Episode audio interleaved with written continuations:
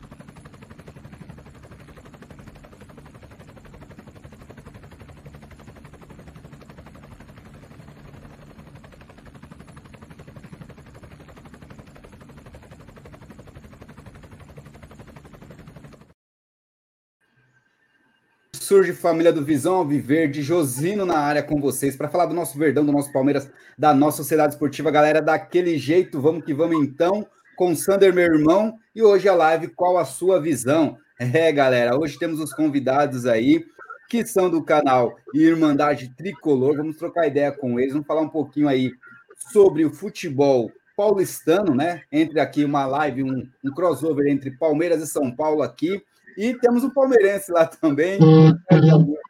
É palmeirense, o Igor aí é São Paulino. Nós vamos estar trocando ideia, sabendo um pouquinho, galera, sobre os bastidores desses dois clubes aí, como é que estão as diretorias, como é que está a preparação aí para 2024, os dois times na Libertadores, os dois times foram campeões aí no ano de 2023 e se enfrentarão logo no começo do ano, hein? Se enfrentarão aí logo no começo do ano. Então vamos trocar aquela ideia, galera que deve estar aí esperando a live para a gente trocar aquela ideia com o pessoal. E peço para vocês que estão chegando, inscreva-se no canal, ativa o sininho, compartilha para chegar para mais palmeirenses, galera. Vamos que vamos então. E daquele jeito, seja bem-vindo, Sander, meu parceiro. Bom, boa noite, Josino. Boa noite aí aos nossos convidados. Boa noite também a todos os que já estão nos acompanhando, o pessoal que está aí já participando no chat, né, nas outras plataformas também, que a gente está ao vivo, né? Não só no YouTube, mas também na Roxinha e no Twitter. Né? Inclusive pedir para o pessoal que estiver aí nas outras plataformas, né? Que venham aqui para o YouTube e se inscrevam aqui no canal. Pois é, Josino, mais uma live do projeto Qual a Sua Visão, hoje com dois convidados aí bastante especiais aí, um projeto bom, um projeto que vem aí né, ganhando bastante inscritos, fazendo um trabalho bacana. Eu conheci aí na internet também, né, aprecio bastante o trabalho dos caras há, há, bastante tempo, inclusive, né, e já tive né, o prazer de participar de uma live lá no canal deles, né? Então hoje nós estamos recebendo a galera da Irmandade Tricolor aí, e eu vou deixar você fazer as honras, claro, né, de apresentar aí os nossos convidados para a galera. Josino, bora lá. Boa, Sander, boa, meu irmãozinho. Vamos que vamos aí. Tem assunto, galera. A gente vai falar aí sobre Palmeiras, sobre São Paulo, como é que estão aí, como é que estão as coisas desses dois clubes, essa situação, tá bom? E conhecer um pouco do trampo aí desses dois que fazem um trabalho ali muito bom, muito interessante de react aí das partidas aí. Então, É, é um conteúdo legal que todo o público assiste, não só os São Paulinos, mas os outros clubes que eles reagem também de outros, né? Então a gente vai estar falando muito sobre isso aí, conhecendo o trampo aí dos parceiros, tá bom? Então, inicialmente aqui chegar para o Carlos Augusto, que é o palmeirense aí também, né? Então, Carlos Augusto, seja bem-vindo aqui no, no canal Visão Viverde e dá suas considerações iniciais aí. Bom, primeiramente, boa noite, boa noite, Josine, boa noite, Sander, boa noite, Igor. É, primeiramente, agradecer pelo convite, né? Tô é, muito lisonjeado em estar participando do canal de vocês. É, cara, e para nós que é palmeirense, né?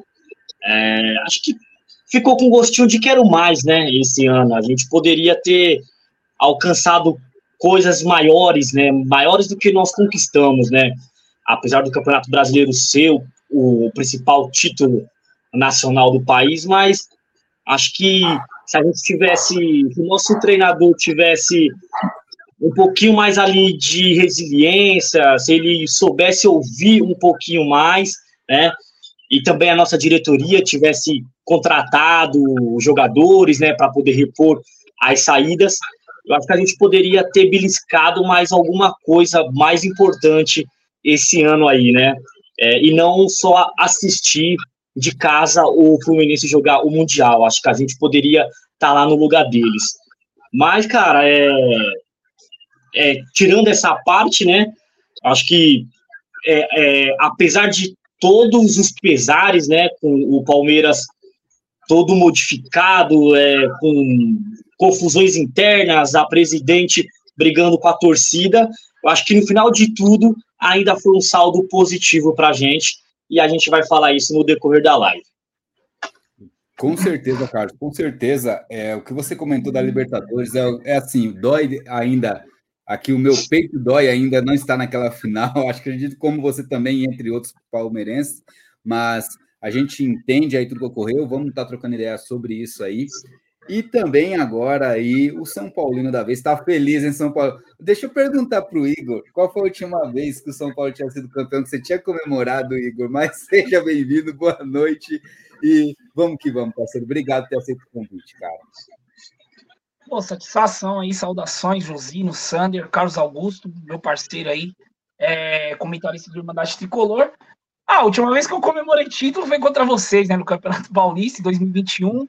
É, mas brincadeiras à parte, à parte, né? Obrigado pelo convite. É satisfação imensa estar aqui, né? É, nessa live. E vamos falar de futebol, né? Tem muita coisa para falar. Mercado da bola bem agitado, né? Do São Paulo, né? São Paulo aí com a chegada de Luiz Gustavo, Damião Bobaldilha. Tem também a possível saída do Caleri. O Palmeiras é, contratou aí o Aníbal Moreno. Tem a questão aí do Cauli e também é, do Caio Alexandre. Então tem muita coisa para a gente falar é, sobre os dois clubes, né? Também tem a questão é, de não ter data ainda para a Supercopa, né? Que é uma coisa aí lamentável da CBF, né? Nem o presidente tem, né? É, mais um escândalo aí da CBF, mas a gente vai comentar aí durante a live. Mas a satisfação imensa de estar aqui é, participando do canal e quando precisar, é, estamos à disposição. Boa, boa, Igor. E para a gente começar, antes, né? Antes aí da gente começar uh, aquele bate-papo, só dar uma lupa galera do chat que está chegando aqui. O José Ivaldo chegou aqui, ó, like 10, aqui de Caetés, interior de Pernambuco. Um forte abraço, Zé Ivaldo, sempre conosco, nosso ADM do chat aí, de Caetés, interior de Pernambuco.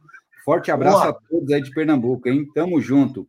O Receptor Cia falou aqui, ó, quem são esses caras? São da Irmandade Tricolor aí, o, o Receptor Cia. É um canal que faz aí react aí, que fala do São Paulo. Tem um palmeirense lá também que sobe as notícias do Palmeiras. Então a gente vai estar trocando ideia com eles um pouco aí sobre é, o trabalho deles, tá bom? O, o, Flávio Santos aí, ó. Boa noite, fala Josino, Ed Murphy dos tempos modernos, tá aí, ó. O Flávio chegou aí. O Flávio também chegou aqui, falou aqui, ó. Falta só deixar o bigodinho. Tá falando do. do... Será que ele tá achando que o, o, o Igor parece com o Pet? Não, mano, bem diferente. Não, salve, é salve, querida torcida. né? Salve, salve, torcida querida do nosso Verdão. Dodeca campeão, meu like, valeu, Nildo, obrigado, daquele jeito. O Word Green também aqui, que ganhou uma das artes nossa aí no último final de semana, tá? Word Green, estamos na preparação aí, tá? Vamos que vamos, rapaziada, da bancada e Josino Show, valeu, Word Green, daquele jeito, parceiro, obrigado por toda a força aí, sempre representando. O Alexandre Stefanoni também chegou aqui, boa noite a todos, avante palestra, vamos que vamos, Alexandre, daquele jeito. Matheus Oliveira aqui, ó, boa noite, Enix, aí, ó, Quer dizer, a minha sobrinha usou o nick do meu sobrinho para aparecer na live. Seja bem-vindo, Nix. Te amo, Nix. Vamos que vamos. Ó, o Nildo falou aqui, boa noite, Josino, Sander, Carlos Augusto e Igor. Tá aí, ó, é nós. O Augusto Nery também chegou aqui. Boa noite, boa noite, Augusto Nery. Seja bem-vindo, seu palestrino campeão. É nós daquele jeito. Bom, para a gente começar aqui, é, a gente vai intercalar algumas, alguns bate-papo aqui. Eu e o Sander vamos estar fazendo perguntas intercaladas para vocês para conhecer um pouco aí do, do trabalho de vocês. E mas antes de tudo, tá, assim, para a gente começar, eu gostaria de começar com o Igor, tá, Carlos Augusto? Peço licença, o Igor explicar um pouquinho como que é o canal, a questão do React, e daí depois o, o Carlos já vem ali complementando, Carlos, e falando aquela, a questão como você encaixa Irmandade Tricolor, você encaixando um palmeirense nisso aí, entendeu? Então, é, gostaria de saber aí como é que funciona e explica para o nosso público aí qual que é o projeto de vocês, pessoal. É, essa, per essa pergunta que não quer calar, né? Como é que um palmeirense caiu de paraquedas na Irmandade Tricolor? Mas bora lá, Igor, tá contigo aí. Boa. Então, sobre a questão do meu canal, é, eu quis implementar uma, um conteúdo dentro do YouTube de acordo com a minha vivência do futebol, né? É, eu moro aqui no Jardim Lajeado, né, Guaianás, e duas ruas, três ruas para trás, na verdade, né, é, eu morava antigamente, há 10, 15 anos atrás. E aí eu assistia jogos com muitos torcedores, né, palmeirense, santista, flamenguista, botafoguense, e a gente reagia aos jogos, né, mas num, né, em 2007, 2005, 2004, né, não tinha essa questão de YouTube, nada, né, a gente reagia e marcavam as reuniões. Ah, vamos, vamos jogar um Super Nintendo e depois vamos jogar um Play 1 e depois vamos assistir tal jogo, vamos assistir tal clássico. Era assim, a convivência entre amigos, né? E a gente assistia os jogos, brincava, tirava onda de um, de outro, e depois saía na rua para jogar bola, né? E aí depois vem a questão do YouTube, né? Depois de 10 anos para cá, é, veio a questão do YouTube. O canal começou em 2020, né? É, a gente só trazia informações do São Paulo inicialmente, né, fazia pós e pré-jogos ali. É, e aí eu quis implementar essa, essa minha vivência no futebol, dentro do futebol, né? Que de ter, de falar de outros clubes. Né? É, lógico que a prioridade sempre é o clube de coração, a gente sempre vai dar prioridade ao clube de coração. Mas eu queria implementar aquilo da forma que eu fui criado, né? E aí a gente começou a implementar é, os reacts, né? Na verdade foi ideia do meu irmão, do Andrei, é, essa questão do React, a gente só fazia pré e pós-jogo, e tava até numa batida de, de desistir do canal, né, ele mesmo, e eu falei, não, vamos continuar. E aí, em 2020, né, aquele jogo contra o Flamengo, né, São Paulo e Flamengo no Maracanã, é, que o São Paulo venceu o Flamengo por 2 a 1 um, Rogério Ceni tinha acabado de assumir o Flamengo, é, o Hugo tentou driblar o Brenner ali, o Brenner tomou a bola e fez o gol, foi ali que começou o Ziek, né, ali de vez, ali começou o conteúdo, Aí é até engraçado, né? Inusitado esse vídeo, porque minha irmã vai no banheiro, ela volta e ela passa por debaixo assim da gravação e, e sai ela na gravação. Né? E aí bombou o vídeo, sem querer, eu nem não tinha pretensão nenhuma de fazer react, né? Gosto da coisa mais analítica, de conversar, analisar os jogos, né? Característica individual de jogadores e tudo mais.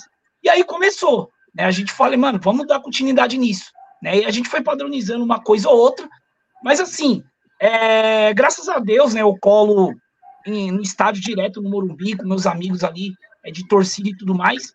O pessoal também me acompanha muito. É, eu tenho um carinho muito imenso de todos os torcedores. Então, assim, é lógico que tem a rivalidade, né, que é histórica entre os clubes, mas eu gosto do futebol como um todo, gosto de falar de outros clubes também. É o meu perfil, né, como torcedor de futebol. Eu acho que assim, a gente prioriza o nosso clube de coração, mas eu acho que o futebol não é só o seu clube de coração né? Então eu gosto de falar de outros clubes, né, dos rivais também, e eu quis implementar isso dentro do meu canal, através da minha vivência de vida, né? Como eu aprendi a gostar de futebol. Então eu reagia ali e também torcia com outros torcedores, né? A gente se reunia para fazer churrascos, e reagia aos jogos, depois jogava bola junto, e trocava ideia de futebol, e elogiando um, um, um, um clube específico, é, um elogiava o rival do outro, então isso é muito bacana. Então eu quis implementar isso para dentro do meu canal, e tá até hoje aí, cara, desde 2020, né, a gente já tem três anos aí dentro do Irmandade Tricolor, e ano que vem também a gente está com muito projeto diferente aí, criar um clube de membros, é, fazer coisas diferentes aí, para trazer conteúdo é, de qualidade diferente para a galera, né? Mas foi assim, né, o Sander e Josinho.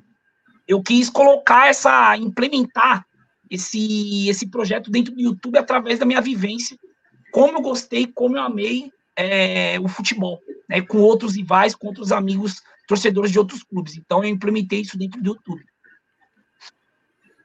Boa, boa. E Carlos Augusto, e aí, como você aí entrou nessa, Carlos Augusto? Fala pra gente aí, você que é palmeirense, tá? Porque a gente coloca aqui como Irmandade Tricolor, daí o pessoal, o Carlos Augusto com o nome, mas ele é palmeirense, tá, pessoal? E explica pra gente, Carlos Augusto, como é que foi aí essa questão ali? O, o Igor passou meio que por cima, falando como vocês gostam de futebol em si, vocês né, é, adicionaram essa questão para não ficar só São Paulino, mas como é que foi você, assim, tipo, querer participar desse projeto? Como é que foi isso aí, Carlos Augusto? Cara, é, eu, sou, eu sou jornalista de formação, né? É, eu tô já no mundo do jornalismo há quase 10 anos. Eu já fiz estágio na Rádio Jovem Pan, é, no departamento de esportes, né? É, também trabalhei com fut, é, com futset, cobrindo campeonatos, Campeonato Paulista, Campeonato Brasileiro de futset, torneio Rio São Paulo. É, já escrevi para vários portais, sites, né? E eu, é, eu conheço o Igor é, desde criança. Nós estudamos desde a primeira série, acho que até a oitava, ou foi o primeiro colegial junto. Então a gente se conhece há muitos anos, tipo, há mais de 15, 16 anos nós nos conhecemos. Mas só que nós nos distanciamos, né? É, ele seguiu a vida dele, eu segui a minha, né? E aí, eu, um certo dia, é, é procurando o vídeo no YouTube e tudo, eu vi o canal do Igor. Eu nem sabia que ele tinha esse canal, né? Aí eu assisti, gostei, é, gostei comecei a seguir tudo, e aí eu mandei mensagem para ele. Eu não sei se foi pelo Facebook ou foi pelo Instagram. E aí a gente se reaproximou, tudo. E aí, quando foi no ano passado, é, na convocação para a Copa do Mundo é, do Tite. No dia da convocação, o Igor me, é, me convidou para participar de uma live do canal para a gente analisar a convocação da seleção brasileira. E aí eu participei, tudo. Aí durante a Copa a gente fez mais algumas lives. E aí passou um mês, dois meses, é, dois meses, ele me fez o convite ele falou: é, eu sou São Paulino, o meu irmão também, o nosso canal, a gente fala muito sobre o São Paulo, mas eu quero expandir esse canal, eu não quero é, deixar ele apenas né, é, para os São Paulinos, eu quero trazer todas as, é, todas as torcidas de todos os clubes. E aí ele me explicou o projeto é, de lives, de vídeos, né? E aí eu até já participei de reacts, tudo. E aí eu gostei do projeto e aí aceitei. É, e é, é, fiz um ano agora, em novembro, que eu tô, no, que eu tô aqui no canal com ele. Tô muito, é, tô muito feliz, sempre agradeço a ele pela oportunidade. E nós estamos aí tocando esse projeto. E, cara, é, já fizemos muitas coisas legais. Então, foi basicamente isso, como eu caí dentro do canal da Irmandade Tricolor. Tá, hoje, Carlos Augusto, você é de onde? Tá onde? Fala um pouco pra gente. Que é de Guaianazes, o Igor. Daí você falou que era próximo dele estudar, mas aí vocês se distanciaram, né? Hoje você tá por onde? Como é que é? Não, a, gente, a, a gente mora no mesmo bairro ainda. Ah, tá. é, eu também sou de São Paulo, moro em Guaianazes. É, da minha casa até a casa dele, é, sei lá, é 5, 10 minutos. Dá para ir, é. é, dá pra ir a pé. Mas só que, é, como ele mudou de escola, eu acho que no primeiro colegial, já no ensino médio, aí a gente se distanciou, tudo. Mas só que aí depois a gente se reencontrou por causa é, do futebol, né? porque eu gosto muito, ele gosta, e eu encontrei ele nas redes sociais, e aí ele me fez esse convite e eu tô com ele aí faz, é, fazendo esse projeto. Boa, boa. Antes do Sander fazer uma pergunta, vou dar uma lida na, nas mensagens da galera aqui. Pessoal, tem algum microfone de algum de nós aqui que está vazando, tá? Eu só queria é, que vocês todos mutassem os microfones e a gente vai soltando aí só para fazer um teste. Vocês conseguem mutar o microfone aí, Carlos e, e Igor? Só mutem um pouquinho aí. Tá. Ah, todos aí. mutaram, né? Só eu que não. Sander, deixa eu ver aqui. Bom, parou. Tá, eu vou, vou pedir só para o Sander desmutar o dele. Sander, desmuta o seu microfone, só para a gente ver aqui. Desmutado. Beleza. Carlos Augusto, desmuta o seu microfone, por favor. Pronto. É, tem alguma, coisa. coisa é. Calma aí, mas aí o Igor, o, o, Igor também desmutou aí, né, Igor? Sim, sim. Deixa mutado o seu, Igor. Peraí. Quer ver? Eu posso até mutar aqui, só depois daí você. É, diminu... diminuiu? É. Aí. É o Carlos, eu acho. É, deixa eu ver, Carlos, aqui. Daí, Carlos, deixa eu ver aqui, tá mutado do Carlos.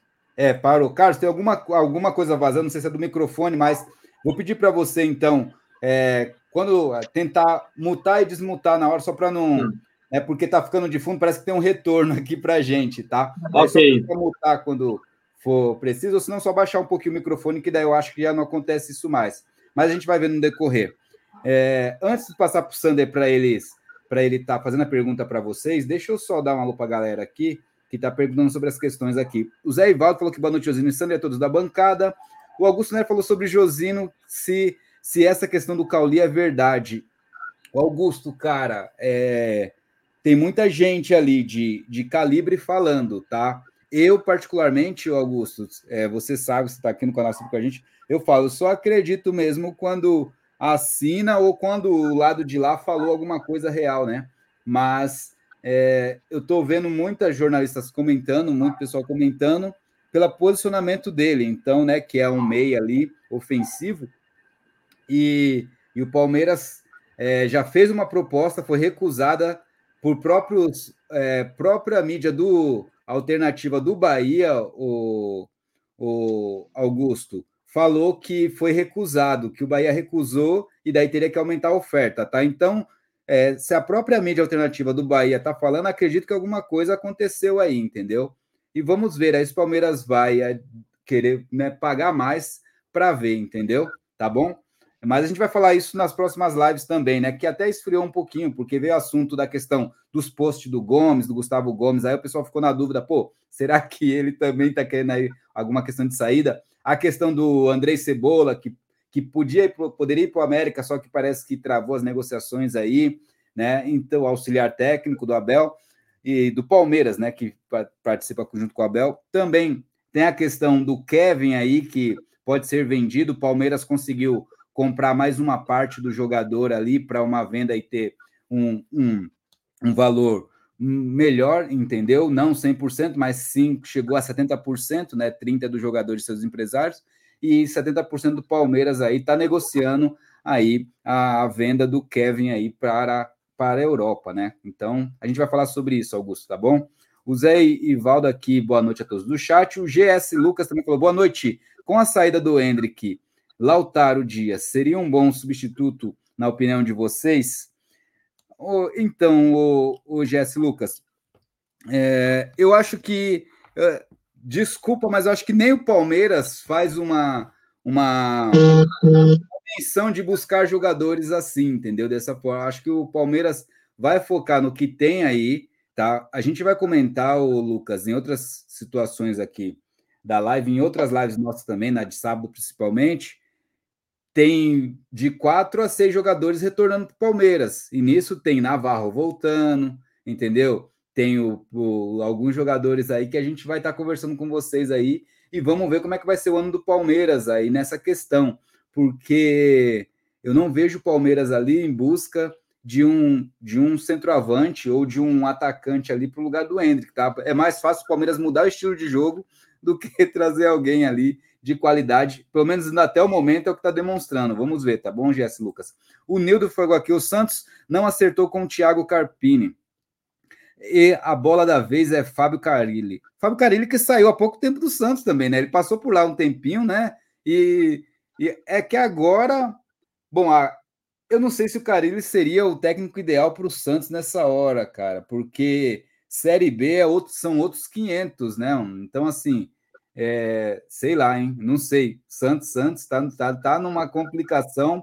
O problema do Santos todo sempre foi nos últimos anos a diretoria, né? Entrou muito dinheiro e, e teve muito descaso ali com o futebol do Santos, muita roubalheira ali e sempre é, jogando para debaixo do tapete as coisas. E aí chegou onde chegou, pessoal. Então, infelizmente, foi tudo isso, porque o que teve de joia que vendeu no sentido de jogadores ali para a Europa e muito dinheiro que entrou, cara, é, o Santos não, não era para estar nessa situação aí, né? Mas tá aí. Ô, Josino, é, desculpa te interromper. Não, só um, é, falar para o Igor e para o Carlos, à medida que o Josino está lendo os comentários, se vocês quiserem fazer comentários em cima do que a galera está resenhando aí no chat, vocês podem comentar também, tá? Não precisa ficar é. esperando, esperando não. Vocês podem, tipo, se for um assunto que vocês queiram comentar, né? Eu vi até que o Carlos fez uma menção ali com, com a cabeça ali quando estava falando do, do, da saída do Hendrick ali, né? Do, do possível substituto, se era um bom jogador ou não. Se vocês quiserem comentar, fiquem à vontade, tá?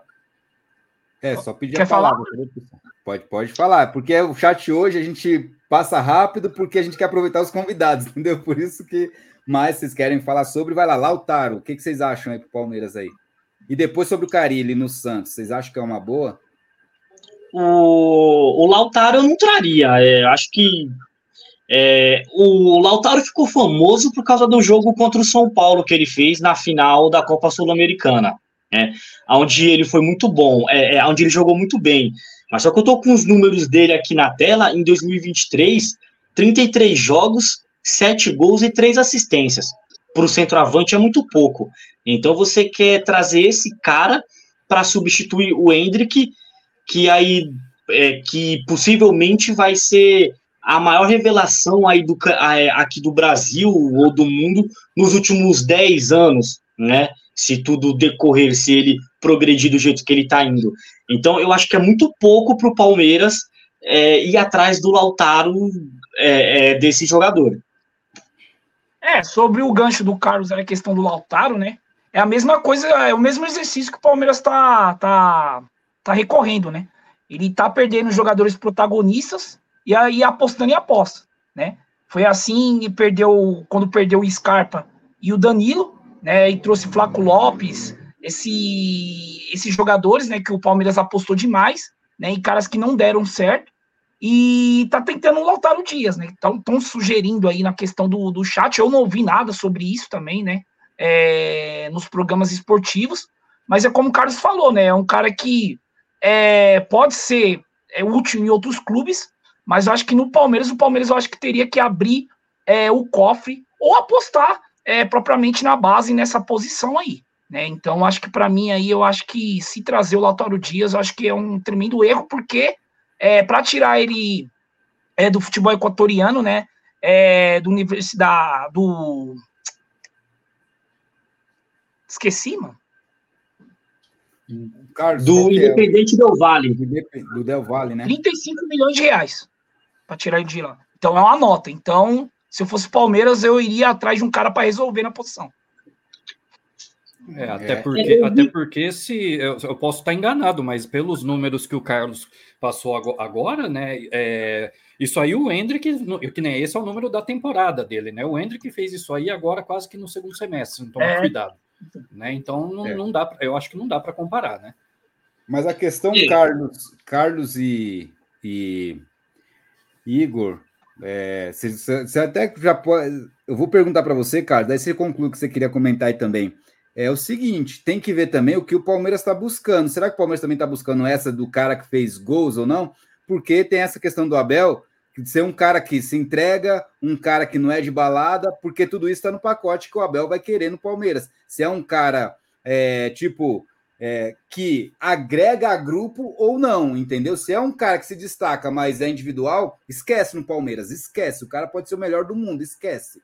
Agora, se o cara pode ser o pior do mundo na posição, mas se ele corre para trás, aí você entendeu? Porque no Palmeiras está acontecendo muito disso, né? Que é mais a força de vontade, né? É, cê, eu acho que isso acaba pesando também, Carlos. O que, que você acha nisso aí?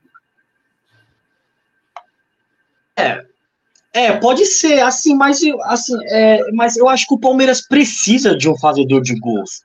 É, o último centroavante realmente que a gente teve foi o Luiz Adriano, que foi muito bem em 2020, aí em 2021 teve os seus problemas particulares, depois teve problema com a torcida, e aí, tipo, é final de Libertadores ficou no banco, né? É, nem entrou. Então, mas o cara sabia fazer gol. Então, eu acho que o Palmeiras, o Palmeiras precisa de um fazedor de gols, porque vai sair um fazedor de gols que é o Hendrick.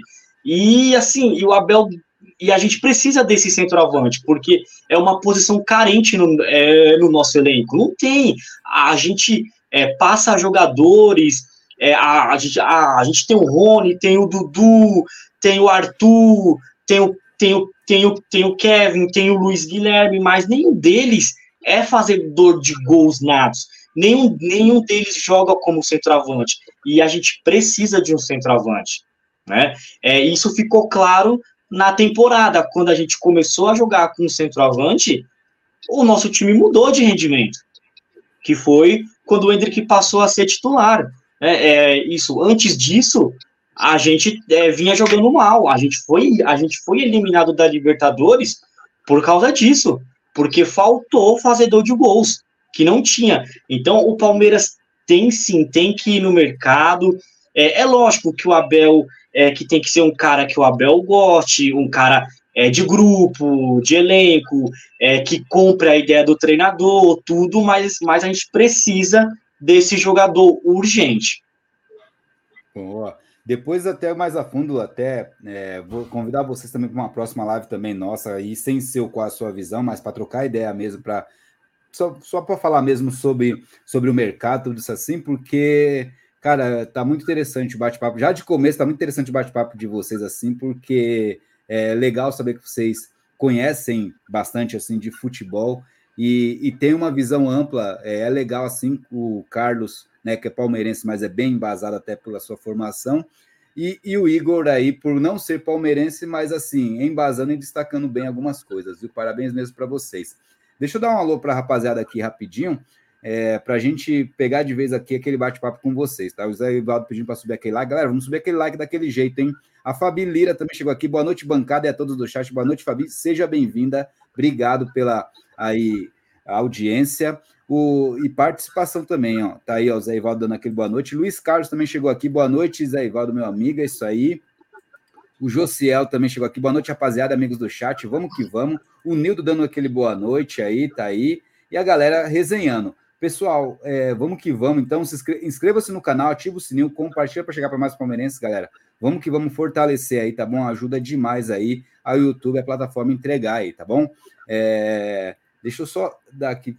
Quem chegou aqui, o Rodrigo também, do Savoy Alviverde também, passando para deixar o like, Josino. Obrigado, Rodrigão. É nós. Se tiver de boa no sábado, cola aí com nós, hein, parceiro? Beleza? Ó, boa noite a todos aí. Tá aí. O, o Papo de Palestrina. A quem chegou aqui também. Boa noite, bancada. Ótima live. Chegando no like. Obrigado, obrigado. Um abraço para você, para o Dieguito também, viu? E, e para a filhotinha lá também, que sensacional. Vocês aí são sensacionais, vocês estão nos nossos corações, vocês sabem disso, tá bom? Então sigam lá o Papo de Palestrina também, da Gleice. Sigam lá e fortalece, tá bom, pessoal? Um beijão, um abraço pro Dieguito. Ó, o Nildo aqui, ó, Samuel Verde aí dando boa noite. Daí falou aqui, o nosso amigo jornalista, é, nosso amigo, nosso amigo jornalista, qual a sua opinião dos profissionais de jornalismo hoje em dia revelando o time de coração, já que anos atrás era algo secreto? E quais os prós e contras disso? Quer responder aí, o, o Carlos? Quero. Não, é, é assim, é, eu acho super legal, cara, um jornalista falar que time que ele torce. Eu acho que não tem mal nenhum é, você falar que time você torce. É, o, é, você pode falar o time que você torce desde que você seja imparcial nos seus comentários. Né? É, é um problema que tem na imprensa hoje, que não são todos, são, são ali alguns que, é, que a gente sabe que torce para tal time, mas só que o cara é totalmente parcial, sabe? Só fala bem, é, fala mal de certos times, faz alguns comentários, sabe? Então, é, é, é esse tipo é, de esse tipo de jornalismo eu não costumo nem ver. É, eu gosto de ver jornalismo é sério, jornalismo que tenha opinião imparcial, jornalismo que, que traga a informação de verdade e que, e que traga o que a gente quer ouvir. Mas eu não tenho é, problema nenhum em, é, em os jornalistas revelar é, os seus times hoje em dia. Boa, boa. Quer falar alguma coisa, Igor, sobre essa questão aí? Ah, sobre a questão que o Carlos falou do, do, do jornalistas revelarem o time que torce, eu acho que também não tem problema nenhum. Né? Eu acho que tem que fazer o comentário daquilo que está acontecendo realmente, né? Dentro do futebol e dentro do, dos clubes. Eu acho que tem que ter a questão aí de ser imparcial mesmo. É uma coisa que eu trago aqui dentro do meu trabalho, né? Eu tento colocar isso também como uma importância muito grande. Então, acho que o futebol como um todo, né? Você ter uma, uma visão mais ampla, ele te ajuda no momento do, de, de momentos como esse né? Você trabalhar na imprensa e você apenas analisar aquilo que realmente acontece. Não você analisar de acordo é, com o clube que você torce, né? Fazendo comentários venenosos, maldosos, né? Inventando notícia, crise de um rival, né? Então, acho que é uma coisa é, que tem que se ter mais no Brasil é profissionalismo. Então, também concordo, sou todo de pleno acordo.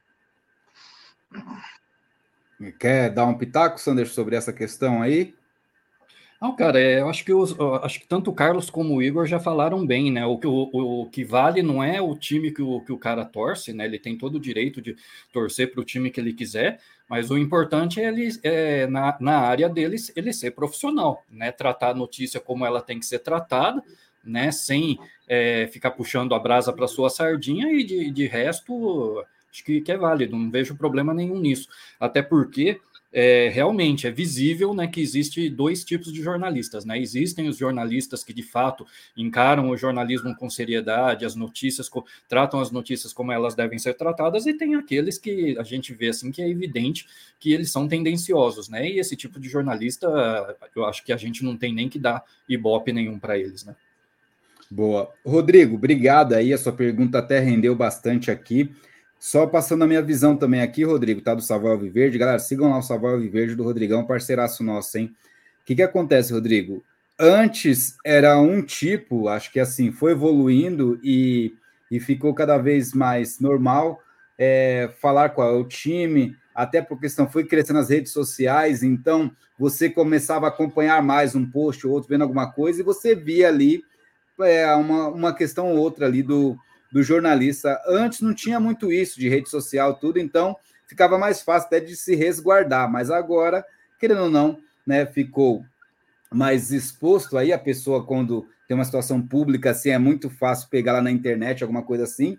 E assim, é, eu não vejo problema nisso, é aquela questão que vocês comentaram, de questão de você ser imparcial, indiferente do, do time que você né, torce, se ele foi bem ou mal, ou se contratou bem ou mal, se está bem ou não, mas assim, ser realista com a situação. Agora tem, além disso, pessoal, infelizmente, na minha visão, tem uma coisa, tem algo aí que, que eu acho que é chamado de render bloco, entendeu? Então, assim, por exemplo, Palmeiras. Vai render mais bloco você falar mal do Palmeiras, você colocar uma interrogação sobre Palmeiras, do que você colocar afirmações positivas do Palmeiras.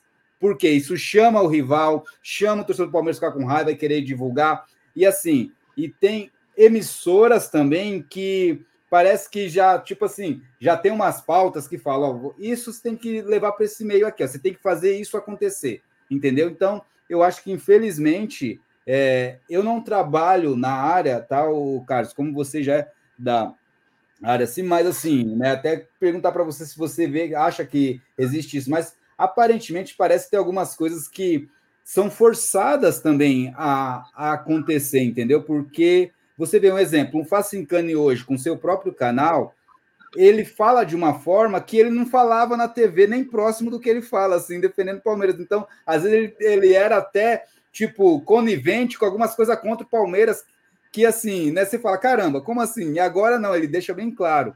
Não só ele, mas como alguns outros também que a gente vê aí que acaba acontecendo que saiu da TV e foi para a internet, você vê que os comentários já tá com um nível diferente assim. Então, porque na internet, querendo ou não, com o seu próprio canal, né, dá o seu lucro assim em si, mas assim, a pessoa tem aquela liberdade de expressão para ela se expressar, desculpa ser repetitivo, no, no, que ela quer dizer. Parece que é muito pautado na TV de, de acordo com o que a TV quer também, do que a programação quer. Você acha que existe isso, Carlos? Ou não? É muita ideia da minha cabeça? Não, não, existe, é, existe. É, a televisão, é, toda vez que vai começar um programa, sempre antes, é, uma hora, duas horas antes, tem a reunião de pauta, né? Então, tudo que será falado no programa é conversado ali na reunião, né? Então, tem ali os comentaristas do programa, tem o apresentador, tem o diretor, né? É, é, tem o pessoal da redação. Então, tem essa reunião sempre antes, né? E ali na reunião, é, o diretor do programa solta as pautas, ó, vamos falar disso, vamos falar daquilo, tudo. Então, às vezes, sempre vai ter uma pauta é, que não vai agradar muito o torcedor de, é, de certo clube, né?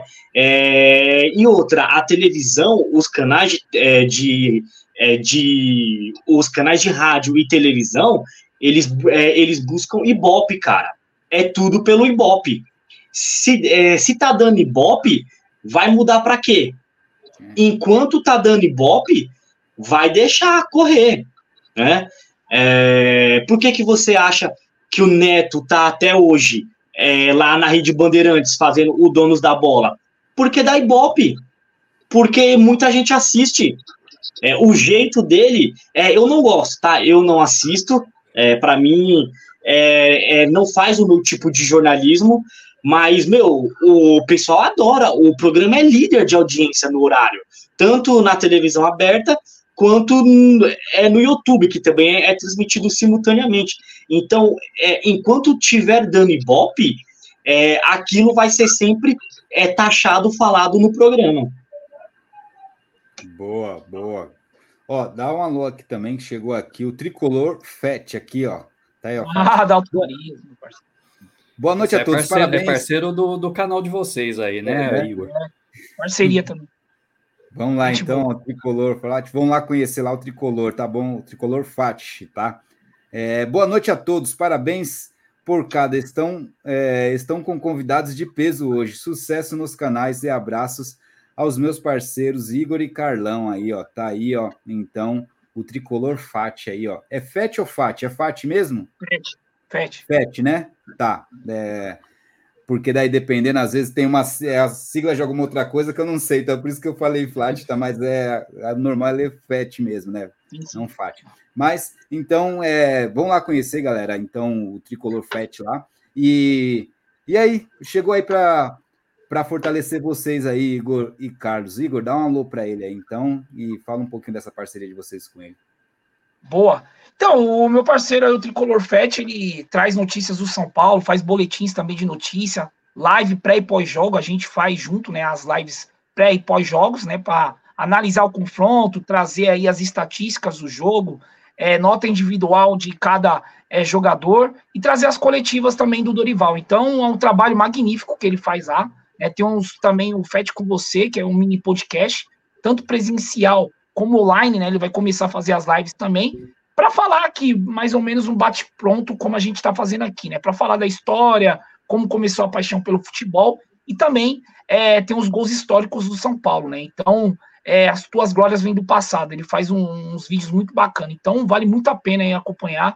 É um cara aí com um trabalho muito magnífico aí, o meu parceiro Adalto Farias, que eu recomendo, viu? O canal dele de muita qualidade. Boa, boa. Qualquer dia, o Tricolor Fett, vamos marcar aí, pegar seu contato aí com o Igor e com o Carlos para qualquer dia aí fazer um crossover conosco aqui, trocar uma ideia aí também, tá bom? É... Então, galera, vamos lá conhecer lá. O Augusto Nero falou saudades do Abel. Calma aí, Augusto, todo mundo tá de férias, mano. Deixa. Eu tô com saudade de ver o Palmeiras jogando, pô. Alexandre Stefanani falou aqui, ó. O tal Flávio Prado é um L, tá aí, ó. É, odeia o Palmeiras. Não é honesto em suas falas. O tal Mauro César, mesmo sendo clubista, tem vezes que é, é honesto. Eu estou em suas palavras. Tá aí, ó, que o Alexandre estava comentando. Mas aí já entra também, né, o Alexandre, o que o Carlos acabou de comentar, que é a questão do personagem, né? O Flávio Prado viu que ele sendo ele mesmo não adianta, então ele tem que lançar uma pérola ali para chamar a atenção. É o que vira corte hoje, viraliza, entendeu? E aí, se viraliza para o bem ou para o mal, não interessa. O interessa é que ele está sendo viralizado. Você entendeu? Então é, é isso. Para eles é isso. Eles querem render bloco. A TV, a questão é render o bloco, infelizmente. Mas a gente tem raiva assim. Concordo com você, Alexandre, sobre essas questões, tá bom? O Helenilson fala que boa noite, galera. Estou aqui no Recife, ligado na live. Aqui também é Palmeiras. Avante palestra, Helenilson. Obrigado. Um forte abraço a todos alviverdes de Recife, região aí, hein? Terra Boa. Um forte abraço a todos aí, hein? Vamos que vamos. Tá aí, ó. O Reginaldo Oliveira também, boa noite. Vocês não acham que o grupo City estão confundindo Cauli com Calbi? Tá aí, ó. Ai, ai. Pois é, então é porque Grupo City, eles não se preocupam muito com a questão do dinheiro, né? Eles querem negociar porque dinheiro para eles não é o problema, né? Então, eu acho que a, a questão da negociação passa para outras situações aí, né? Outros termos, porque tem essa questão, né? É, o Josino, sobre a questão do Cauli, né? Como você mencionou no começo da live, né? É um jogador que pode fazer tanto o meio articulador atrás do centroavante, como jogar também pelas beiradas, né? Então o Palmeiras quer fazer o quê? Ter uma dupla com o Rafael Veiga e também é, ter o Cauli, né? Espelhando o Rafael Veiga e Scarpa, né? Para ter dois caras ali articulando as jogadas e trocando de posição, né? O Palmeiras joga muito e é fazendo jogadas é, pelos lados, né? Espetando, né? Como a gente é acostumado a dizer. Então, é mais ou menos que o Palmeiras quer para 2024. Mas é difícil, né? Eu vi algumas notícias aí que o Grupo City quer mais de 25 milhões, né? Um jogador aí de 29 anos. É muito para mim. É, é, é, assim, sobre a negociação, o Bahia não quer se desfazer do jogador. Por quê? O Rogério quer o jogador no elenco, porque na próxima temporada o Grupo City vai injetar mais dinheiro no Bahia e a tendência é o, o Bahia formar um time mais forte para poder brigar é, por algo maior no ano que vem e não ficar como foi esse ano brigando ali para não cair, né?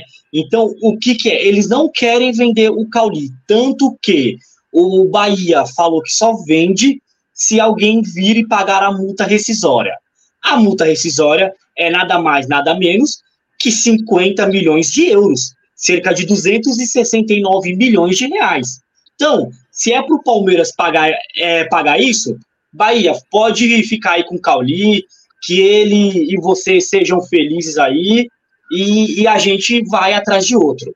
É muito dinheiro. 50 ele milhões de euros. É muito dinheiro. Ele tem de 27 para 28 anos, não é isso?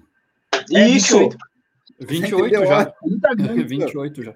Então, 28. Você pega um contrato de 5 anos aí, mano, o cara com 30 não tem muita... Você contrata, você contrata protagonista do futebol é. europeu que se é muita grana. 50, 50 milhões de euros. Não, e outra, até parece que o Bahia não conhece o Palmeiras também, né? Convenhamos. Né? Você acha que o Palmeiras vai gastar 50 milhões de euros num, num jogador? É, é complicado. É, o Palmeiras fez uma proposta ofici oficial de 20 milhões. E o Palmeiras fez é, sabendo que ia ser negada. Só fez por fazer mesmo. Aí veio essa negativa, aí agora o Bahia. Aí ontem alguns noticiários falaram que o Bahia é, ali estava disposto a vender é, acima de 25 milhões, mas só que hoje o Bahia já falou: não, não tem nada de 25 milhões, é a multa. Se é, quem vir e pagar a multa, leva. Senão o jogador fica com a gente. Ou, se, é, ou seja, o Bahia não quer vender. É, é, o pior é que é. desde o começo o Bahia deixou claro que não queria vender, né? Assim, tipo, o Caulino não era um jogador que estava à disposição, vamos dizer assim, para venda, né? Desde o início o Bahia sempre deixou claro que não tinha intenção de vender o jogador. Aí eu achei até estranho. Tudo bem que são é, é situações e posições até um pouco diferentes, mas eu achei estranho o Palmeiras querer insistir tanto em comprar um jogador que o clube está deixando claro que não quer vender, quando na verdade já tinha já uma negociação bem avançada lá com o Caio Alexandre, né? Guardadas, lógico, aí as diferenças de, de posição e tudo mais. Mas você vê, eles deixam, o Palmeiras deixou de lado a negociação com o Caio Alexandre para priorizar a, a, negociação com o Cauli, mesmo com o Bahia insistindo que não quer vender. Então, às vezes, eu não entendo muito bem como que funciona né, a cabeça aí do pessoal da, que faz a, a negociação aí pelo Palmeiras, né? Mas parece que o é. pessoal gosta de dar uns tiros assim, tiro na água, sabe? Eu não sei, é umas coisas meio estranhas, cara. Ó, o Tricolor Fett falou aqui, ó. Boa, será um prazer. Já está feito o convite para fazermos um pré-jogo com um antiquado do nosso canal aqui, ó. Saudações tricolores aí, ó. Forte abraço aí. Esse, eu... até, o Josino, até esqueci de mencionar, né? O pré-jogo que a gente fala do anti, o pré-jogo com anti, é trazer o torcedor rival e dar um nome carinhoso ao torcedor rival. Então é um quadro bem legal aí, inventado por ele. Boa, então, boa. Então, o próximo boa. São Paulo e Palmeiras a gente pode fazer, né? Supercopa. Sim, a gente vamos, vamos, alinhar direitinho aí, o Tricolor Fett. A gente vai pegar o seu contato também com os meninos aqui e vamos trocar aquela ideia com você para alinhar certinho, tá bom? Valeu mesmo pelo convite também. O William Silva falou aqui: a cena no, do ano foi ver o falso do Flávio Prado, todo sorridente, apertando a mão do Abel no troféu Mesa Redonda da TV Gazeta. Na Jovem Pan, Flávio Prado só falava mal do Abel e xingava o português. Tá aí, ó. Pois é. Comentem sobre o Hendrick não pode não poder participar da Supercopa do Brasil porque vai ser convocado para a seleção sub-20 nessa época. É, daí não sei se ele vai, hein, pessoal, tá? Vamos negócio aí, vamos ver aí, né, como é que vai ser isso aí, porque acho que não libera não. Porque ele já tá na profissional, né, entendeu? Então assim, ele é. não ele não, não acho que não vai voltar para sub-20, pessoal, tá bom? É, ele já tá jogador de profissional, da seleção tá profissional, bom. mano. Não, não, não vai, vai de 20, mano. Entendeu? E é aquela, é, fica, aquela fica coisa, né, estranho, né, ô Josinho? Só, só pontuando, o Sandro e Josinho, aquela lá, questão, né? O Hendrick, quando você coloca a bola na frente e ele alinha aquela velocidade a técnica, parece que ele tá jogando com criança, né? É um cara de 30 anos com, com. E pior que ele é novo, né? Ele tem 17 anos, é incrível a força que ele tem, né? É a genética dele também, né, mano? Isso muda, né, cara? Mas eu ia perguntar para você já, Igor. É, a gente tá falando de um leque da base aí, do Hendrick. Tá aí o William. Obrigado, hein, William? Toda a galera do chat aí. É, quem puder, galera, inscreva-se no canal, ativa o sininho e compartilhe. Isso ajuda demais, tá? Ô, Igor, deixa eu te perguntar, mano. A gente tá falando do, do Hendrick aí, comentou agora, mas qual é o nome? Era Elinho? Qual que é o nome daquele que até que era um jogador velocista do São Paulo no ataque que jogava, é Elinho o nome dele, não sei, que botou até o, o Felipe Melo no bolso, vamos dizer assim, que o Felipe Melo não aguentava correr atrás dele. Era um moleque novo do São Paulo, moreninho, que corria pra caramba. Que fim deu? Você lembra? Eu não sei então, se é Elinho. É... É, tem o Elinho, né, que tá no RB Bragantino. É... E assim, é um jogador que ele não conseguiu vingar. Né? Ele, hum. ele teve ali um bom começo, né? Estreou fazendo um golaço contra o Flamengo, mas ele não conseguiu vingar, né? Ele teve muito problema da questão de adaptação do, do, do futebol de base para o profissional, né? E ele não conseguiu vingar. E foi negociado é, com o RB Bragantino, né? Ah. É, porque no São Paulo ele teve dificuldade do, de fazer esse processo, né? Profissional, é, base profissional. Então, é um jogador que teve suas oportunidades, né? O São Paulo também muito desfigurado, com muitos jogadores ali é, prontos, né? É, consagrados ali, como Hernandes, foi ali em meados de 2020, 2019, chegou o Daniel Alves, né, Juan Fran, é, um time muito, é, com muitos jogadores, né, já consagrados, e ele teve dificuldade de se encaixar nesse jogo, né, é, era um time que também, a bola chegava pouco, né, e é um jogador que, que não conseguiu vingar no São Paulo, no RB Bragantino, ele vem fazendo aí boas temporadas, né? Vem se destacando como um dos principais jogadores ali, é, junto com Evangelista, é, com Capixaba, né? Que tá fazendo um Juninho Capixaba, uma grande temporada, né? Um coletivo muito bom do RB Bragantino. Então ele não conseguiu se firmar é, no profissional do São Paulo, mas é um jogador que, tem algumas características interessantes, né? Veloz, né? dinâmico, finaliza bem, é ambidestro, mas no São Paulo ele não conseguiu render a mesma coisa que se esperava dele, o que ele foi na base. Ah, deixa, é, deixa eu pensava que era outro ainda, né? Eu pensava que era outro, que não era esse do, do Bragantino. Mas o Bragantino faz uns jogadores que não, assim, que não rende times grandes jogar lá, hein, mano? Porque o próprio o, do Palmeiras, o Matheus Fernandes, é Matheus. Qual que é o nome dele? O é Matheus é Matheus Fernandes mesmo. Matheus Fernandes, Fernandes tá jogando mesmo, bola é. lá, mano. Foi tá Barcelona, é, tá jogando muito lá no RB. Tá jogando muito. É, fala aí, Sander. Não, eu ia, eu ia aproveitar esse, esse gancho né, que o, do, do Igor, né, sobre a questão aí de adaptação do, dos, dos garotos, né, na, na questão aí da transição, né, da base para o profissional, né, a gente vê, é, a gente, né, comenta algumas vezes aqui no canal, em algumas lives que a gente faz, né, aí a, a dificuldade aparente, pelo menos, que existe de, de, de transição né, da base, né, falando do Palmeiras, né, da base do Palmeiras, né, que produz muitos jogadores bons para o profissional do Palmeiras. A gente vê que tem um, um tem um, um então, um problema aí de, de transição, né? Até na questão da, do aproveitamento aí dos jogadores que a nossa base está produzindo, né? O Hendrick acho que é uma exceção. Mas como que funciona isso no, no São Paulo, Igor? O São Paulo consegue aproveitar bem. O, o, São Paulo tem problemas de transição também em relação à base, né? Aproveitando até esse caso que você falou, né? Que o menino não conseguiu se adaptar, apesar de ter começado bem, mas não se adaptou ali no profissional. É, isso é um caso isolado ou, ou acontece mais frequentemente? Como que é essa questão da transição de base para o profissional no São Paulo? Aí depois, se o Carlos quiser comentar também, até com a visão de palmeirense, fica à vontade, Carlos. Então, a questão do São Paulo, Sander, é o seguinte: é os contratos mal amarrados, né, das últimas gestões. Né, o São Paulo aí teve alguns casos aí é, de jogadores que saíram por conta de contratos mal amarrados, né? Então é, tem a questão também é, do São Paulo apostar em muito jogador de nome, né? Uma questão que atrapalhou também é a questão da transição do, do, do, do da base para o profissional, né? Foi uma coisa que atrapalhou demais nos últimos anos. Então a gente viu muitos jovens aí se, se destacar né? A gente viu aí o próprio Marquinhos, ponta direita, a gente viu é, o próprio Tuta, né, que foi um dos destaques ali do time de 2019, campeão sobre o Vasco, né? Alguns nomes, o Rodrigo Nestor, né, que fazia parte daquele time, Igor Gomes. Alguns tiveram uma boa sequência, né? Esse trio, né? Rodrigo Nestor, Igor Gomes, é, muito criticados pela torcida, né? Às vezes com razão, às vezes com, com certo exagero, que a gente sabe que a, num, num clube grande, né? Os clubes grandes aí têm muita pouca paciência com os jovens, mas essa transição do São Paulo, ultimamente, ela não vem sendo muito bem feita, né? Nessa questão aí esportiva, né? Eu acho que poderia se é, aproveitar melhor a base, né? O São Paulo, né? Por ter Cotia, né? É um do, dos maiores alojamentos aí de base do futebol do mundo, né? Mundial, é um, bom, um grande alojamento. Então poderia ser, o São Paulo poderia revelar mais, né?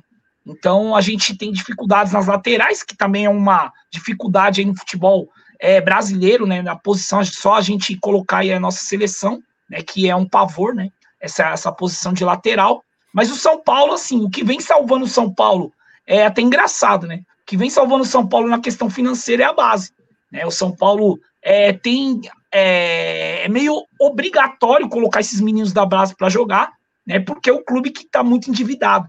Então você vê aí nos últimos tempos, né, agora há pouco tempo atrás, e que vem se destacando atualmente, o Beraldo, né, que é um zagueiro diferenciado, zagueiro de bom posicionamento, com um passe articulado, um cara diferente. Você viu o Rodrigo Nestor, né, que está três anos como profissional, mas é um jogador que cresceu bem nessa temporada, tem os altos e baixos dele, e teve outros casos, né? Teve aí é, a questão do Igor Gomes, né, que não conseguiu se firmar, mas hoje está no Atlético Mineiro, né, sofreu muitas críticas e também o Rogério Ceni ajudou a queimar o, o, Igor Gomes, né, insistindo na escalação é, do menino.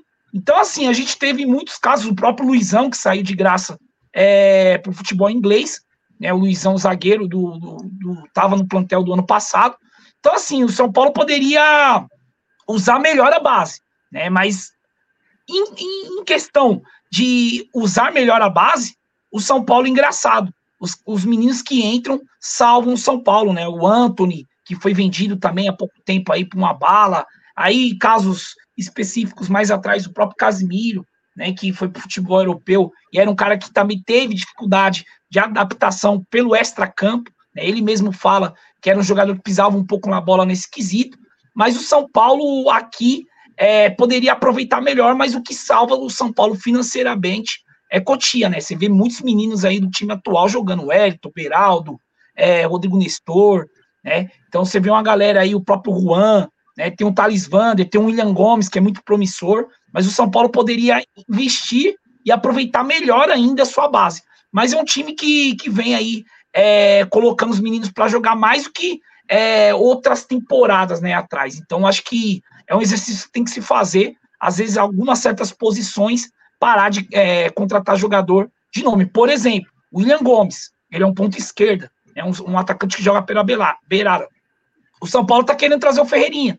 É um jogador que tem muitas lesões, é um jogador que vai ser o quarto maior salário do São Paulo se vir. Né? O São Paulo já está com déficit aí de 100 milhões de reais, acabou de sair agora. Né? O São Paulo está com 100 milhões de reais, é, fechou no vermelho esse ano, e está com salários atrasados. Então, assim, eu acho que para mim é, tem certas posições que não tem necessidade. O William Gomes já mostrou em alguns jogos contra o Fluminense e outros jogos que é um, jogo, um menino muito promissor, né, e que pode vingar se ter mais continuidade. Então é uma mania do futebol brasileiro, às vezes contratar o jogador para mostrar para o torcedor, né? Então é uma coisa que o São Paulo poderia aproveitar melhor a sua base em algumas certas posições. Então é uma, mais ou menos por aí como o Palmeiras está tentando fazer, né? É, muitos meninos promissores aí tentando encaixar no time profissional, mas poderia encaixar mais, né? É, porque a base está realmente nos últimos anos vem sendo é, um forte aí do Palmeiras, né? O Palmeiras ele é, se tornou um clube consistente em todos os departamentos, né? Futebol feminino, base, é uma coisa que o Palmeiras não tinha, né? Então o Palmeiras investiu e hoje a gente vê aí muitos talentos é, dentro aí da academia, né, do, de futebol do Palmeiras.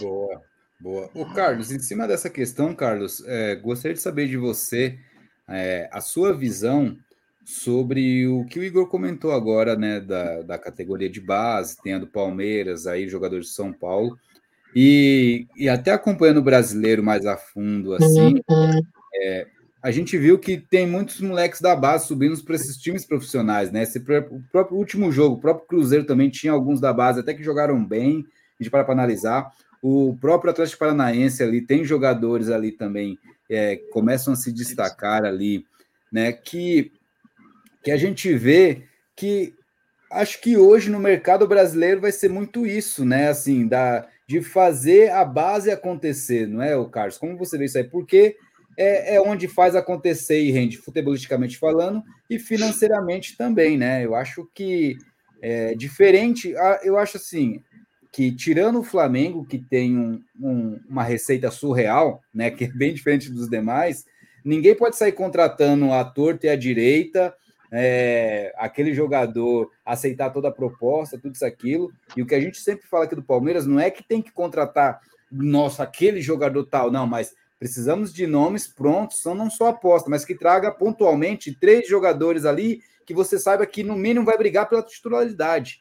O problema é que o Palmeiras, na minha visão, é que o Palmeiras hoje ele ele assim abraçou com a ideia de apostas, entendeu? Agora sim, se toda vez você traz cinco para acertar um, pô, você toma prejuízo nisso, entendeu? É. Na minha visão. Mas o foco nem é esse, o foco é. E aí, você acha que o futebol brasileiro, é, o futuro do futebol brasileiro mesmo é a base? É a base para todos os times do futebol brasileiro? Como você vê isso aí? Ou a SAF veio para quebrar isso também, o Carlos? Cara, eu acho que mesmo com a SAF, é, os times vão é, continuar apostando nas suas bases. É porque é uma coisa simples. O futebol virou é negócio da China. É futebol, cara, é, são números. Meu, você colocar uma multa de 50 milhões em cima do, do Cauli, com todo respeito ao Cauli, mas, cara, são 50 milhões de euros, gente. Sabe? Então, assim, é, você contratar jogadores hoje, jogadores é, médios para bons, é muito difícil. Você tem que gastar muito dinheiro. E mesmo o Palmeiras, que vive uma boa fase financeira, não quer fazer isso. Se o Palmeiras, que vive uma boa fase financeira, não quer fazer isso, imagine os times que devem muito. Corinthians, Santos, sabe? É, é, é, outros times aí.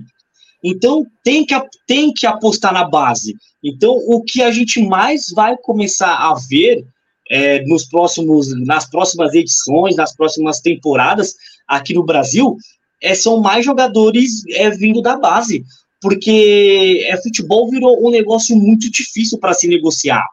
Você tem que ter muito dinheiro. Pô, e a gente é o Brasil, gente. A gente não é Europa, a gente não é Arábia Saudita, né?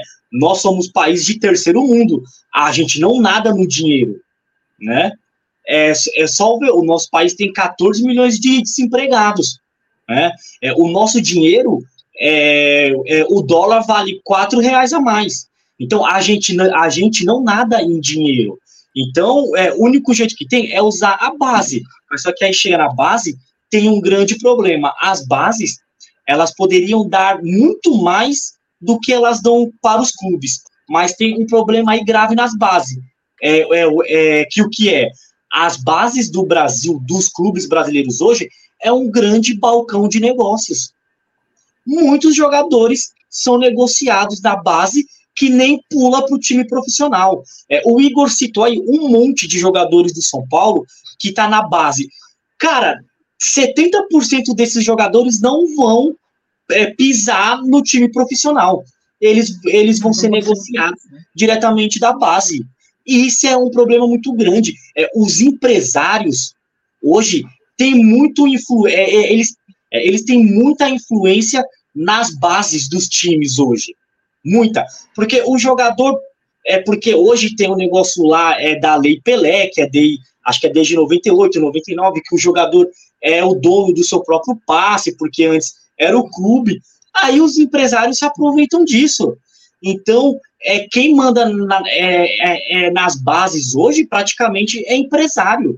É, empresário coloca lá três, quatro, dez jogadores lá, e aí quando aí o garoto se destaca, aí vem proposta de fora, aí o time é obrigado a vender. Né? Então, esse é um problema da base, porque a base poderia dar muito mais do que ela dá para os clubes brasileiros hoje.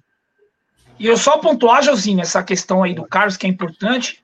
O empresário do Marquinhos, que está no Arsenal, né, o ponta-direita do São Paulo, que se destacou ali é, em 2021, né, o Rogério Senna usava ele muito ali naquele, naquele ciclo final de 2021, quando ele substituiu o Crespo, e meados de começo de 2022, é isso aí. O que, que aconteceu? O empresário do Marquinhos, ele já investia dois anos na carreira do menino, né, antes dos 17 anos. O que, que ele fez? Ele deu um apartamento para a família e um carro de 700 mil para um moleque de 16 anos.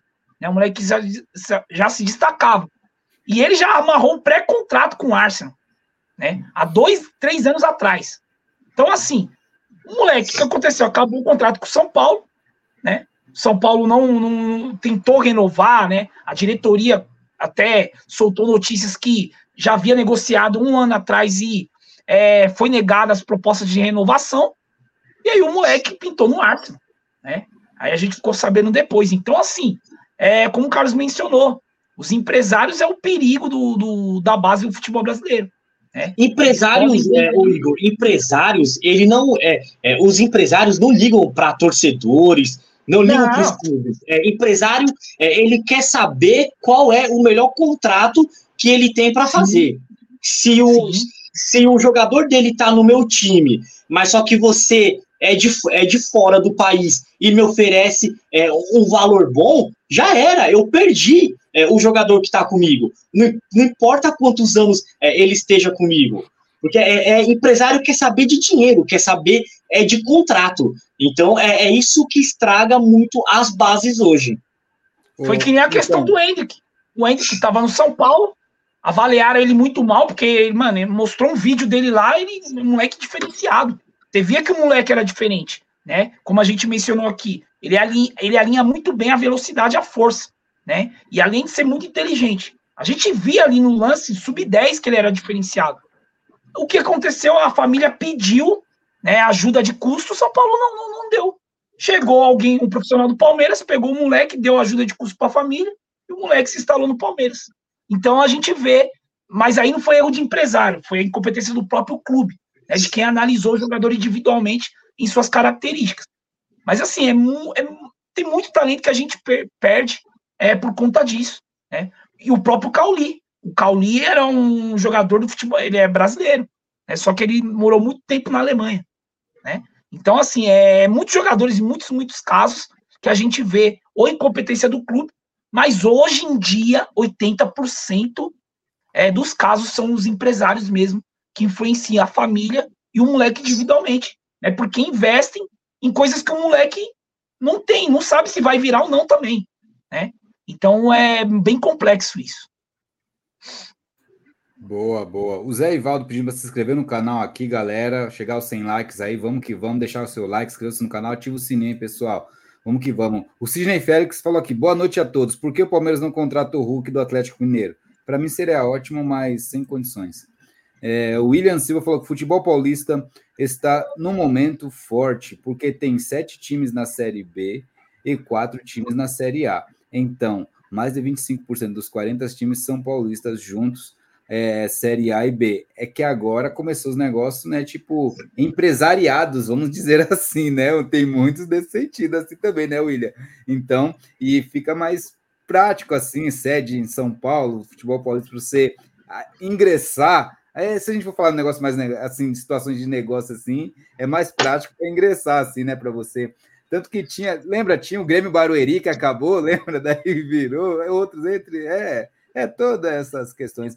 Mas é, aqui você falou, vocês já pararam para pensar que agora vai ficar mais difícil para o Flamengo lá no Rio? Botafogo está mais é, estruturado, o Vasco vai melhorar com o Matos e o Fluminense ganhou a Liberta. Tá aí, ó. É, o futebol do Rio de Janeiro parece aqui que deu uma alavancada né, né nessa última temporada, assim, né? Tipo, chamando atenção. Indiferente é, se teve o Vasco para não cair, indiferente se o Flamengo não ganhou títulos, mas teve um Botafogo também que não ganhou, mas fez algo diferente é, no seu primeiro ano de SAF. O Fluminense com o tal do dinizismo, né? Dinizismo, é, por aí. Aí também conseguiu uma liberta e, e também teve aí o, o Flamengo, né? Com seus altos e baixos aí, mesmo assim, é, sempre chamando atenção por ser um time que vem ganhando tudo nos últimos anos também. Então, é, vamos ver se vai melhorar, né? Se não foi algo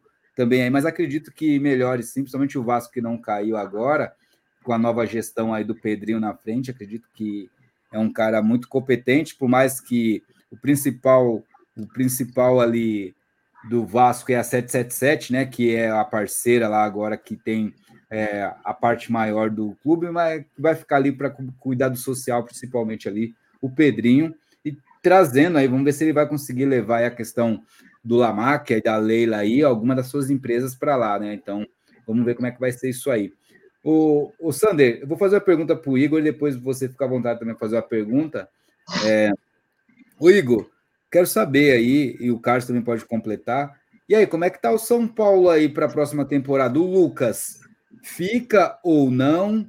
O Caleri, eu vi você comentando que tá, pode sair, aí é uma perca do caramba aí, mano. Desculpa a palavra assim, mas, cara, o cara é referência ali de vocês, ali, mais estava machucado no último tempo, mas assim, é o cara ali que é referência. O Lucas Moura também saindo, aí vocês perdem a referência do meio de campo ali também. Eu vejo ali que ele é o meio atacante, vamos dizer assim, né? Que ele é o que busca, aquele que está lá para tocar ali na frente do gol. Então, é, eu acho que muito dessa temporada ali foi muito assim, é, essa questão do Lucas e Dorival. Acho que esses dois fizeram uma diferença, porque acho que o Dorival, com uma mentalidade diferente, e o Lucas Moura, com seu futebol, com a sua qualidade e com seu profissionalismo, eu acho que capacitou os demais ali a se entregarem mais e, e deixar tudo isso acontecer, lógico, com o Dorival ali, com o seu esquema tático também, fortalecendo, fazendo, né? Trabalhando muito psicológico para o time conseguir aí a Copa do Brasil tão sonhada aí, que não tinha ainda, né?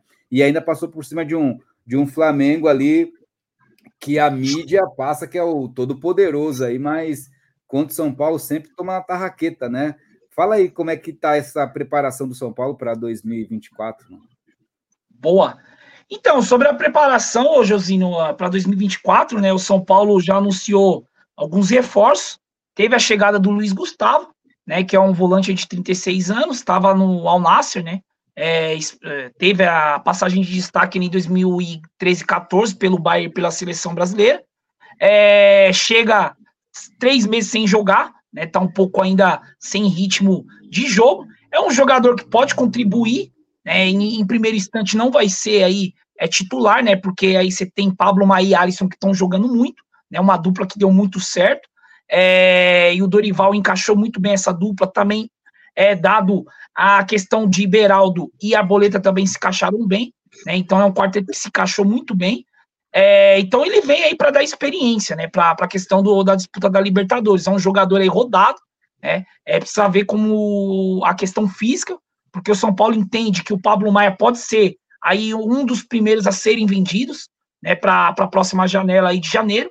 Então o Luiz Gustavo é, já foi é, oficializado como novo reforço do São Paulo. Tem o Eric, né? Que veio do Ceará com bons números, né? É, então é um jogador que pode ser muito útil ali pelo, pelo lado direito, né? É, fez 29 gols e deu 15 assistências, então ele tá num, em alta, né? É, com a camisa do Ceará. São Paulo contratou ele ali pelo lado direito, um atacante rápido, veloz. É um cara que mais é aquele atacante mais estilo Dudu, né? Que arma mais as jogadas, né? Prepara mais as jogadas para os atacantes né, na questão de características, né, não estou falando em questão de qualidade. É, mas é um jogador que pode ser interessante para o São Paulo naquele lado direito, né, já que o Dorival ali já tentou encaixar o Lucas, o próprio Rames mais aberto, o Wellington Rato joga por ali. Então, a outra contratação que o São Paulo fez. E o São Paulo está né, a poucos é, passos aí de contratar o Damian Bobadilha, né? Volante de 22 anos, é do Cerro Portenho, é um segundo volante, pode fazer também o terceiro homem de meio campo, aquele cara que chega mais à frente. É, destaque no Cerro Portenho e também na seleção paraguaia, vem sendo convocado. É um jogador que tem bons números também. É, então, assim, um jogador muito promissor, né? O São Paulo aí tá pagando cerca de 3 milhões de dólares, né? Cerca de 15 milhões de reais é, por, por 60% do, do, dos direitos do, do Bobadilho. É um jogador interessante, é, que pode fazer ali segundo volante, terceiro homem de meio campo, pode ser também o meio articulador atrás do Caleri, e é outro reforço que o São Paulo está buscando. São Paulo ainda busca um, um reserva para o Caleri, né, já que o Erisson não se firmou. Se, eu, se, se ele estivesse bem fisicamente, o Erisson poderia continuar, né, porque eu acho que é um bom, é um, um bom, um bom reserva para o Caleri, né, já que fez um bom ano ali em 2022 com o Botafogo. É, então, acho que poderia ser um bom reserva para o Caleri, mas se machucou muito. Né? Teve muitas lesões e não conseguiu se firmar no São Paulo. Então, não tem como é, o São Paulo continuar. O São Paulo até tentou renovar o empréstimo com o Botafogo, mas é, o Botafogo não aceitou, né? Queria vender ele em definitivo. Então, o Erisson é, volta para o Botafogo. E aí, o São Paulo surgiu alguns nomes, né? Tem aí o nome do Mastriani, o próprio Pedro Raul, né, que está no futebol mexicano, né, no Toluca, mas ganha muito, né? O salário muito alto. É, o Renato Paiva, ex-treinador do Bahia, tá no Toluca e vai fazer o planejamento para a temporada que vem, né, na, na, em 2024 no futebol mexicano. E aí vai ver se tem como o, o Pedro Raul continuar ou não. Mas o São Paulo sonda alguns nomes. E teve também o nome do William Bigode, que eu não traria, tá? Um cara que já está em final de carreira, faz gols decisivos, né? Ele marcou muitos gols aí, vocês sabem. Teve uma passagem bacana e brilhante pelo Palmeiras, saindo do banco, né? Mais saindo do banco do que propriamente titular e fazendo gols decisivos. Foi assim também no Corinthians, no próprio Cruzeiro. Mas está um jogador acima da, da idade, né? Então, alguns nomes que o São Paulo está surgindo. Sobre a questão da prepara, e tem o Ferreirinha, né? É, o Ferreirinha também, o São Paulo está tentando é, a contratação, mas o Grêmio quer é, um aporte financeiro, né? Uma recompensação financeira. Ele tem mais um ano de contrato até 2024 com o Grêmio. O São Paulo está tentando, e se ele vir, vai ser o quarto maior salário do, do, do, do plantel. Né? É, apenas perdendo ali para Caleri, Lucas e Rames. Então também eu acho a operação bem, bem, bem arriscada. Ele declarou que quer jogar no São Paulo. É né? um jogador aí, um atacante veloz, finaliza bem. É, começou muito bem, né? Muito promissor ali no Grêmio, mas um jogador que sofreu muito com as lesões, o extra-campo. A questão também é da personalidade, é um jogador difícil também de lidar. Né? O Renato Gaúcho teve dificuldades ali para encaixar ele no time. É, mas assim, tá assim o mercado da bola do São Paulo, né? O São Paulo ainda busca um ponta esquerda é, pro, pro, pro time. Tem a questão do, da reserva do Caleri. E, e o São Paulo está buscando ainda alguns reforços aí é, para a temporada de 2024. Sobre a preparação, né, eu acho que o São Paulo aí está tá se movimentando bem no mercado. Teve também a compra do Caio, definitivo, Caio Paulista, fez uma boa temporada. São Paulo vai pagar aí cerca de 17 milhões de reais para o Fluminense, parcelado em 28 vezes, assim como foi o Bobadilha, né? O São Paulo parcelou em 30 vezes aí o negócio, uma operação muito arriscada. E o São Paulo terminou com déficit de 100 milhões de reais, né, negativo. Né, cerca de 100 milhões de reais, está devendo aí três meses de salário, é, direito de imagem, né, três meses de, de, de, direito de imagem, mas a premiação da Copa do Brasil, para mim, é uma vergonha. Né, não pagar nem a premiação da Copa do Brasil, sendo que pegou, 88, pegou 88 milhões na mão, né, quando ganhou a Copa do Brasil. Mas assim, sobre a questão da temporada como um todo, né, o time com o Rogério Ceni não andava, era um time que jogava mal é, em sequência. É, o Rogério Ceni tem essa questão da dificuldade de lidar com o jogador, é, de também é, ter essa mania de querer implementar que o jogador seja igual a ele, que fique treinando depois dos treinos, né? Ele tem essa dificuldade de lidar com, com os jogadores ali no vestiário, então foi uma dificuldade muito grande, né? Que ele teve aqui no São Paulo, teve a treta com o Patrick naquele jogo contra o Fluminense no vestiário. Então é um trabalho que não andou, né? É, ele foi importante alguns, alguns quesitos dentro do São Paulo, na cobrança, da falta de água na piscina, ele cobrou algumas coisas internas, mas é, no trabalho dele no campo não andou. Ele tem até algumas boas ideias, mas a minha impressão, como São Paulino, eu acho que ele nunca vai dar certo no São Paulo por esse vínculo emocional, infelizmente. Quero estar muito errado. Se ele não melhorar isso, a questão de lidar com o atleta ali no dia a dia tem o peso de ser o maior ídolo da história do São Paulo, de ter um carinho imenso pela torcida, ele vai ter muita dificuldade de dar certo no São Paulo. E aí vem o Dorival, como você mencionou. Né? O Dorival é um cara que lida bem com o vestiário, é o, é o cara que tem a linguagem do boleiro, é um cara que não improvisa muito, como o Rogério Ceni gosta de improvisar. Né? É um cara que o Rogério Ceni ele é um entusiasta do, do, do, do, do Osório, né? que passou pelo São Paulo, foi campeão da Sul-Americana com o Atlético Nacional, então ele, ele é fã do trabalho dele. Teve uma passagem pelo São Paulo em 2015, então é um cara que improvisava demais, né? O São Paulo não andava. E aí veio o Dorival, como você mencionou. Dorival arrumou a casa, né? Colocou cada um na sua posição. Já chegou falando que é, acredit, acreditava muito num título do, do time, né? E todo mundo ali não acreditava muito. Elenco depois da eliminação vexatória para o Água Santa, né? Um jogo onde o São Paulo jogou aí é, no Allianz Parque, foi eliminado nos pênaltis. É, e aí arrumou a casa, cara. Eu acho que o principal triunfo do Dorival Júnior foi colocar cada jogador na sua posição, né? É, resgatar a competitividade do time. Né? Ele faz um time é, muito técnico, né? O São Paulo gosta da posse de bola controlar o adversário com essa posse, né? Um estilo de jogo do Dorival Júnior e encaixou muito, né? Teve a questão da, desse quarteto, nessa dupla aí, Pablo Maio, Alisson e Arboleda e, e Beraldo, que deu muito certo. E, na, e assim, né, no Paulista foi péssimo, na Sul-Americana também foi um desempenho ruim, né, sendo eliminado nas quartas de final para a LDU, é, com, com o Ramos Rodrigues perdendo um pênalti ali, né, teve a infelicidade de a bola bater é, no contrapé dele e subir sobre o gol, né, o São Paulo foi eliminado, e o Campeonato Brasileiro foi a terceira melhor campanha como mandante e a segunda pior campanha como visitante. Então, é um desempenho muito ruim. O São Paulo não pode ficar fazendo péssimos brasileiros, né? Foi uma questão aí de escolha da gestão do São Paulo, né? Priorizar as Copas. E a Copa do Brasil, o São Paulo ganhou é, com autoridade. Teve a vergonha, né, de ter feito o primeiro jogo das oitavas de final, ter vencido o esporte fora de casa Ilha do Retiro por 2 a 0 Aí tomou, é, saiu na frente aqui no Morumbi com o Michel Araújo tomou 3 a 1 de virada, né? Dois gols do Sabino e foi para os pênaltis e conseguiu é, ter a passagem para as quartas. Já nas quartas, enfrentamos, enfrentamos vocês, né? São Paulo foi muito superior os dois jogos contra o Palmeiras, né? Anulou bem as principais é, é, peças do Palmeiras, principalmente no meio-campo. Né? O São Paulo foi superior tanto é, no Morumbi com o gol do Rafinha, tanto no Allianz Parque. Né? Quando o Piqueires abriu o placar, o São Paulo virou com o Caio Paulista e o David, né? Já, tava, já era superior no jogo. E aí, quando o Corinthians já tinha jogado bem em Itaquera, mas tem um azar imenso, né? Jogando é, dentro de Itaquera e perdeu o jogo ali num erro do Caio Paulista no gol do Renato Augusto. No segundo jogo, deitou, né? São Paulo jogou demais ali. Rato abriu o placar com golaço e depois o Lucas Moura é, fez o segundo ali e decretou a vaga do São Paulo na final. Enquanto o Flamengo é aquilo, né? O Flamengo passando por muitos problemas internos, né?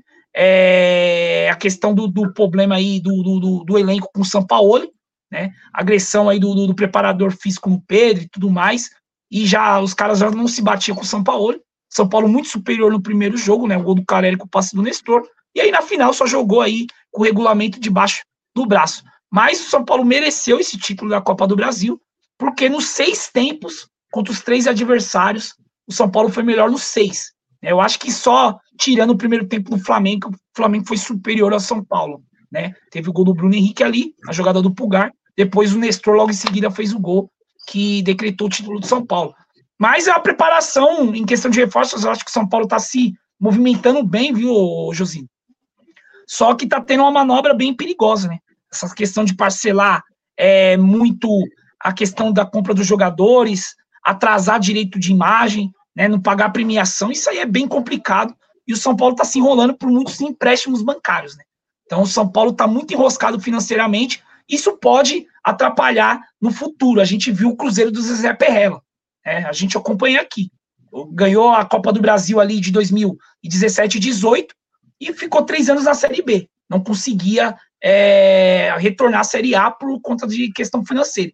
Então a preparação de questão de reforços está sendo interessante, mas a movimentação do São Paulo está sendo bem perigosa. Sobre o Lucas Moura, está é, tá praticamente fechado, três anos de contrato.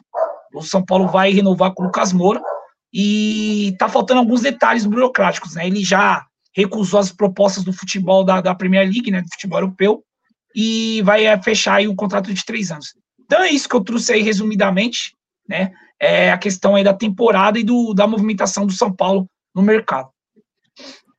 Boa, boa. Antes do Sander fazer uma pergunta aí para o Carlos também, ô Sander, deixa eu dar uma lida antes para a gente também passar batina aqui, né? Que papo bom passa rápido, hein? Já é uma hora e meia de live aqui, o papo tá da hora. Ó, o Marcel Ítalo chegou aqui. Boa noite, rapaziada. Palmeiras tem que mudar sua visão de distante das contratações. Estão se aproveitando do Palmeiras para encarecer jogadores. Marcel, para mim isso é desde sempre, assim que a gente fala, o Palmeiras vem sido vencedor. Eu acho que falta para o Palmeiras. É, é, internamente o Abel fala, né? Comentam que o Anderson Barros é muito bom, mas eu acho que no Palmeiras falta um negociador, tanto para comprar, para emprestar jogador e para vender também. Um cara para negociar, um cara para saber conversar, para saber vender os projetos do Palmeiras, sabe? Porque você dilui em questão de valor e ganha ali com questões de projeto. Então, eu acho que falta muito isso, Marcelo Ítalo, saber negociar. O Palmeiras precisa de um negociador. O Barros pode continuar lá internamente, está dando tudo certo, beleza, mas aí tem que vir alguém para negociar os jogadores, para conversar tanto para é, transição de base para o profissional, transição de base para ser vendido ou emprestado e trazer jogadores também de fora, porque daí, querendo ou não, você pode é, traz um jogador bem de fora, você facilita a ida de um jovem para esse time mais para frente, conversa, é negociando, é negociando. Não é tudo, não é dinheiro, pessoal. Tudo não é dinheiro, Marcelo Ítalo, entendeu? Porque é muito fácil falar, ah, só é caro para não é só caro para o Palmeiras, também pede caro para outros que têm dinheiro também. Mas aí o Palmeiras não tem um negociador. Acho que falta isso para o Palmeiras, na minha visão, tá, Marcel? O Lúcio falou aqui, ó. O Palmeiras vai ter no começo de 2025 o Mundial. Se não reforçar com alguns medalhões, vai passar vergonha. O Lúcio Filho. Calma, Lúcio, nem começou 2024 ainda. Vamos ver como vai voltar das férias, vamos ver aí os reforços do time. Tem a questão do Abel também, então temos que analisar o início de 2024 para ver como é que vai ser o 25 aí, tá bom, Lúcio? O... eu, eu, acho assim, é, eu acho que é, eu acho que nós palmeirenses éramos felizes com Anderson, é, é, com Alexandre Matos e nós não sabíamos. Porque é. a gente reclama que não tem reforços agora, mas na, mas, na, mas na época do Alexandre Matos, cara, todo começo de temporada era um batalhão de jogadores. Certo que, é, que alguns não davam em nada, era só perda de dinheiro, mas, cara, a maioria é, é, deu certo no Palmeiras, né? E, é, e a torcida ficou criticando. É, no final de 2017, quando o Palmeiras terminou a temporada sem ganhar nenhum título, o Alexandre Barros foi muito. É, o, o Alexandre Matos foi muito cobrado pelo time que ele montou. Carlos Eduardo, 25 milhões, Felipe Pires, não sei mais quantos milhões, tudo. E aí veio 2018. É, aí ele trouxe mais um monte de jogador, mas em, é, mais no final de 2017 ele foi muito cobrado. E aí no final de 2018 a gente ganha o título brasileiro, ele é chamado de Alexandre Mitos. E aí nós vamos para 2019, o Palmeiras faz mais uma temporada que não ganha nenhum título, e aí cai tudo em cima do Alexandre Matos. Então, acho que a torcida do, do Palmeiras também ela precisa é, entrar no consenso, né? É, se traz muito, reclama, se traz pouco, reclama. É, então, nós, é, nós estamos vivendo, é, nós estamos passando é, por, dois, é, por dois gestores de futebol que são extremamente opostos. Um que traz muito e outro que traz pouco. Aí a gente jogar na balança, analisar o que, que cada um fez, o que, que é, os jogadores que cada um trouxeram, o que, que fizeram e o que, é, e o que ajudou o Palmeiras a conquistar títulos.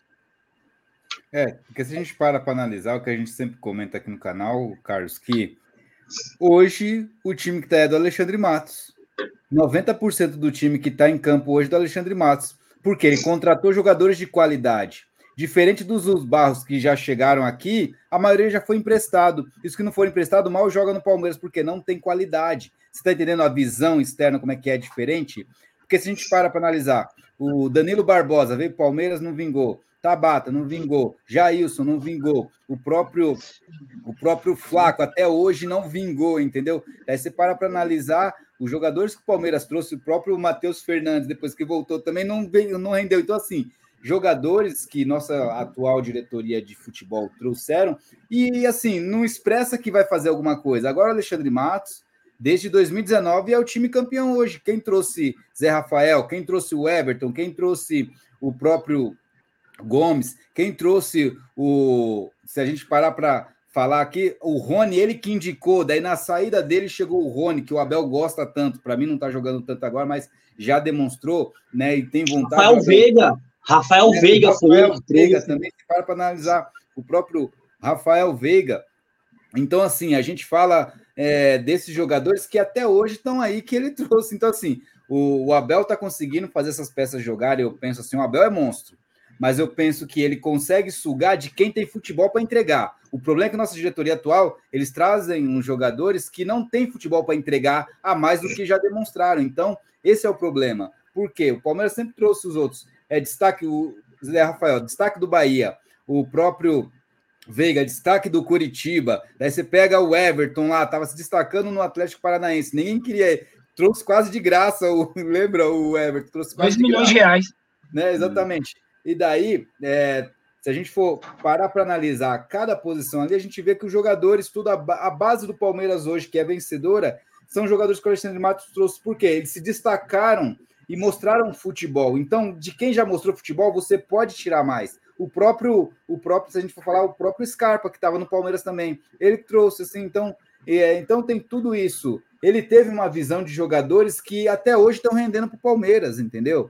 Agora, os que o Barros trouxe, daí o pessoal fala, ah, mas o Murilo deu certo. Pô, pessoal, eu falo sete, um tá bom, um dá certo e vocês falam que tá bom. Então, acho que se a gente fala, o, o Piqueires que deu certo também, o próprio Murilo, mas aí a maioria que a gente fala assim não, não rendeu, não rendeu. Então alguma coisa está errada. Não adianta continuar com essa aposta, sabe assim, tipo, porque não está dando certo. O, a balança pendou errado, pendou ruim para o Palmeiras, então tem que, tem que mudar um pouco essa visão, né? Mas é, é, isso aí. O Palmeiras vai ter no começo de 2025 Mundial, que a gente já falou aqui, né, nos medalhões e tal. É, o Thiago falou aqui, ó. Salve galera, bancada, ver um torcedor rival falando com a gente. É, isso é importante acima de tudo. É nós, Thiago. Valeu pelo feedback aí, mano. Obrigado. Valeu, William Silva, a boa fase do Palmeiras e São Paulo é importante para que isso faça o Corinthians não ressurgir, pois sabemos que se o Corinthians se levantar, então vai voltar a incomodar. Tá aí a visão do William aí, ó. O Flávio Santos aqui, ó, 2024 vai ser temporada dura. Quem não contratar vai sofrer, tá aí, ó. Tem essa questão também, né? Pelo que eu vejo, São Paulo vai adotar uma visão de jogadores rodados, tipo Flu. Será que o, no meio da temporada pode dar ruim? É, tá essa questão aí, né? Porque você está falando, está se endividando. Por mais que está chegando uma, uma New Balance aí, né? Que fechou o contrato. Você sabe o valor, ou Igor? Ou Carlos, vocês sabem o valor que a New Balance fechou com o São Paulo? É exclusividade também, né? Só o São Paulo pode ter New Balance no Brasil, né? Sim. É, a New Balance fechou com o São Paulo, né? Um contrato aí de exclusividade. Ainda não foi, eu não, não vi ainda a questão do, do, do valor, né? Não foi nem é, colocado ainda na imprensa é, o valor, mas vai ser produtos exclusivos somente para o São Paulo. Né? A New Balance vai vir aí a partir de 2024. É, tem aí um vínculo com o São Paulo até 2026. Então vai ser mais a questão, vai dar foco mais aos, aos produtos em si, é, para a marca expandir também, não só do New Balance, mas também é, para o São Paulo. Boa, boa.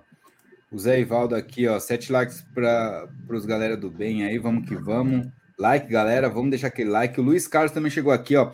Palmeiras está tendo dificuldades, é, Grupo City, para contratar Cauli. Eu, na verdade, não boto fé que ele vem, não. Tá aí a visão do Luiz Carlos aí. Acho que estamos fazendo muita mídia também para esse Cauli, mano, mas vamos que vamos. O Will Parceiraço também. Boa noite, Josino Sander, convidados da bancada. A galera ao viver do chat. Já já é meu nível. Aí sim, hein, Wilzeira? Aí sim, mano. Parabéns, mano. Quando for, avisa pra gente, aparece na live pra gente dar os parabéns, hein? Não pode dar antecipado, né? É zoado. O Palmeiras. Não, não esquece de convidar a gente pra churrascada, né, pô? É, era não contratar bons treinadores, tá aí, ó. O Lúcio é, Filho que falou aqui, ó. Luiz Carlos falou aqui, ó. Time do Palmeiras está muito fraco, não ganha do Flamengo por, uh, por aí. Daí dá para ver, mas 2024 vai melhorar, tá aí, ó. O Will aqui também, aqui, ó, 105 Aqui a FM, os likes aí, tá aí, ó. Luiz Carlos também falou aqui, ó. É, o Flaco Lopes aqui é bom usar mais para crescer no Palmeiras. Então, infelizmente, Carlos, eu tô achando que, de verdade, tô achando que vão querer investir no Flaco Lopes no lugar do Hendrick, entendeu? Eu tô, infelizmente, eu tô pensando muito é, nisso. É arriscado. É arriscado, né? Porque é, tá querendo fazer é, é um jogador que chegou na metade de 2021, junto com o Merentiel, que já nem está mais, é, que já nem está mais no Palmeiras, está lá no Boca Juniors. É, cara, e nunca. E ele nunca, sabe, pegou no breu. É, ele teve alguns momentos bons, ali, principalmente ali na final do Campeonato Paulista, ali desse ano, que ele entrou, fez gols, aí ele teve uma sequência ali de mais jogos, ali fazendo gols, né? Mas só que ele nunca disse para que veio mesmo de verdade. E o Palmeiras gastou demais, então eu acho muito arriscado você deixar o Flaco Lopes para ser substituto do Hendrick. Ainda mais que, falando no Hendrick, é, a passagem do Hendrick no Palmeiras, nesse primeiro semestre de 2024, ela pode ser encurtada, porque no começo da temporada agora tem pré-olímpico e ele vai ser convocado, né? É, e, e, tem grandes chances dele ir, é, jogar. Só aí ele já vai perder cinco, seis partidas do Campeonato Paulista, né? Mais a Supercopa do Brasil. E no meio do ano é, tem a Copa América.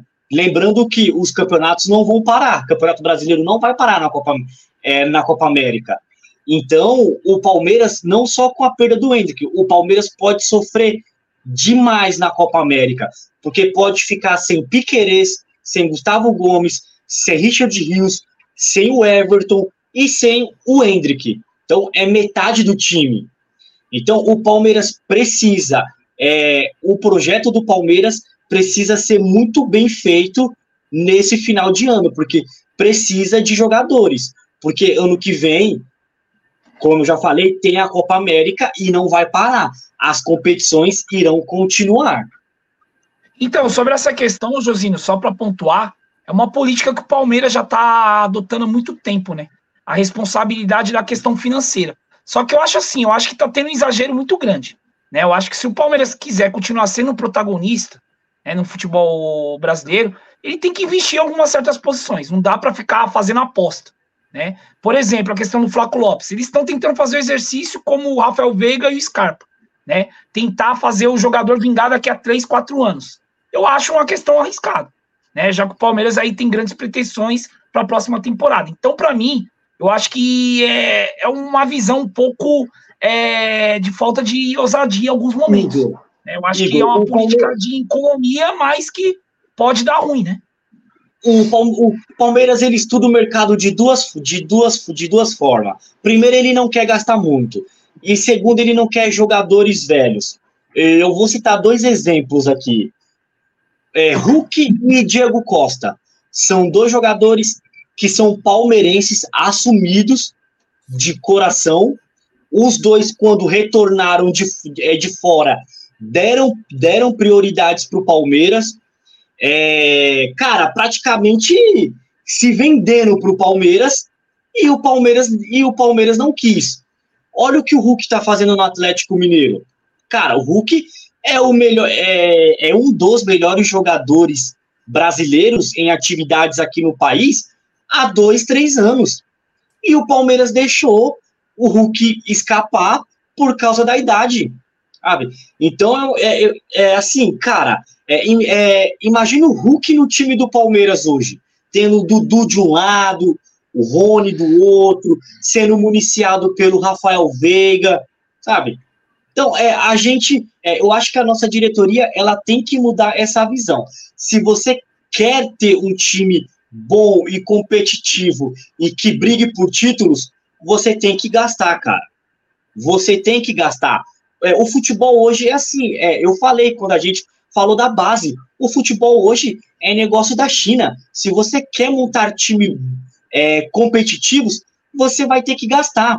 É, a sorte do Palmeiras é que a gente tem o Abel Ferreira. O Abel Ferreira, esse ano de 2002, não é que o elenco do Palmeiras é o pior de todos, mas em comparação com os outros que teve é, é, é, anos anteriores, é, esse é o mais desqualificado. O Abel Ferreira teve que tirar leite de pedra desse elenco, cara. É, é o Palmeiras, é, é o Abel teve. Ah, eu acho que em 2020, hein, cara. Apesar que ele acabou de chegar, mas pra mim. É, então, ele acabou de chegar. É, o Abel teve, cara, ele teve que trabalhar muito essa temporada, cara.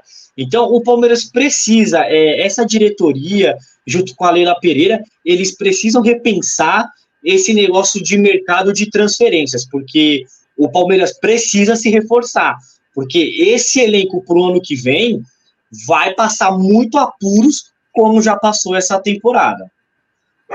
Ô, Josino, deixa eu aproveitar o, o gancho, né? É, é, dessa, dessa, dessa questão, eu queria perguntar para o Carlos o seguinte: é que assim, a gente vê que o Palmeiras, às vezes, ele é meio 8 ou 80, né? Eu concordo com você nessa questão do Hulk, né? É, um, é assim, é, acho que todo palmeirense, quando vê o que ele está fazendo ali no Atlético Mineiro, a gente fica pensando, caramba, poderia ser aqui, né? No Palmeiras, né? Mas é, eu acho que às vezes o Palmeiras é um pouco 8 ou 80, porque você vê, ah, não vamos contratar o Hulk, porque é velho, porque isso, que aquilo outro. Ah, também não queremos gastar demais. Mas aí, por outro lado, a gente vê a história com o Cauli, que não é um, um cara tão jovem assim, e estão dispostos a gastar um valor que, que para mim é um valor alto demais por esse jogador. Aí a questão que eu ia pôr para você é o seguinte, Carlos, com relação a, a que não, a gente conversou com o Igor sobre a preparação do São Paulo, né, para temporada 2024. Na sua opinião, Carlos, qual que deveria ser a, a, preparação do Palmeiras? Porque a gente vê que o Palmeiras ele está agindo aí de forma, como sempre, né, muito discreta, muito de, ali devagar, né, não, ele não vai ao mercado, né, com a com o ímpeto necessário, vamos dizer assim, né? Porque a gente sabe que o Palmeiras está precisando de jogadores, não é de hoje, né? Tanto que a gente passou a temporada agora de 23 inteira, né? Sem ter a reposição, por exemplo, do Danilo, né? O Aníbal Moreno, que chegou agora como reposição do Danilo, mas é só para a temporada de 2024, ou seja, é, o Palmeiras é muito devagar às vezes para agir no mercado. Então, na sua opinião, qual que deveria ser assim o planejamento do Palmeiras em termos de contratações? Quais as posições que a seu ver deveriam ser prioridades assim para o Palmeiras na preparação para 2024? É, o Palmeiras ele não precisa sair no mercado contratando Deus e o mundo, né? É, isso não. O Palmeiras ele tem dinheiro, mas o Palmeiras tem que ser aquele tiro certeiro. O Palmeiras precisa de um centroavante, o Palmeiras precisa de um meia, o Palmeiras precisa de um primeiro volante e o Palmeiras precisa é, de um lateral esquerdo, porque o Vanderlan não é confiável. Né? Quando, quando o Palmeiras. É, é, quando o Piqueires não joga, o, o Palmeiras passa um pouco de apuro é, com o Vanderlan. Então o Palmeiras precisa nessas posições. Eu acho que o Palmeiras precisa, é, analisa o mercado, é, olha para os times que foram rebaixados tem, não é porque os times que foram rebaixados que são tudo ruins. Tem, tem lá alguns jogadores que podem ser úteis para o Palmeiras.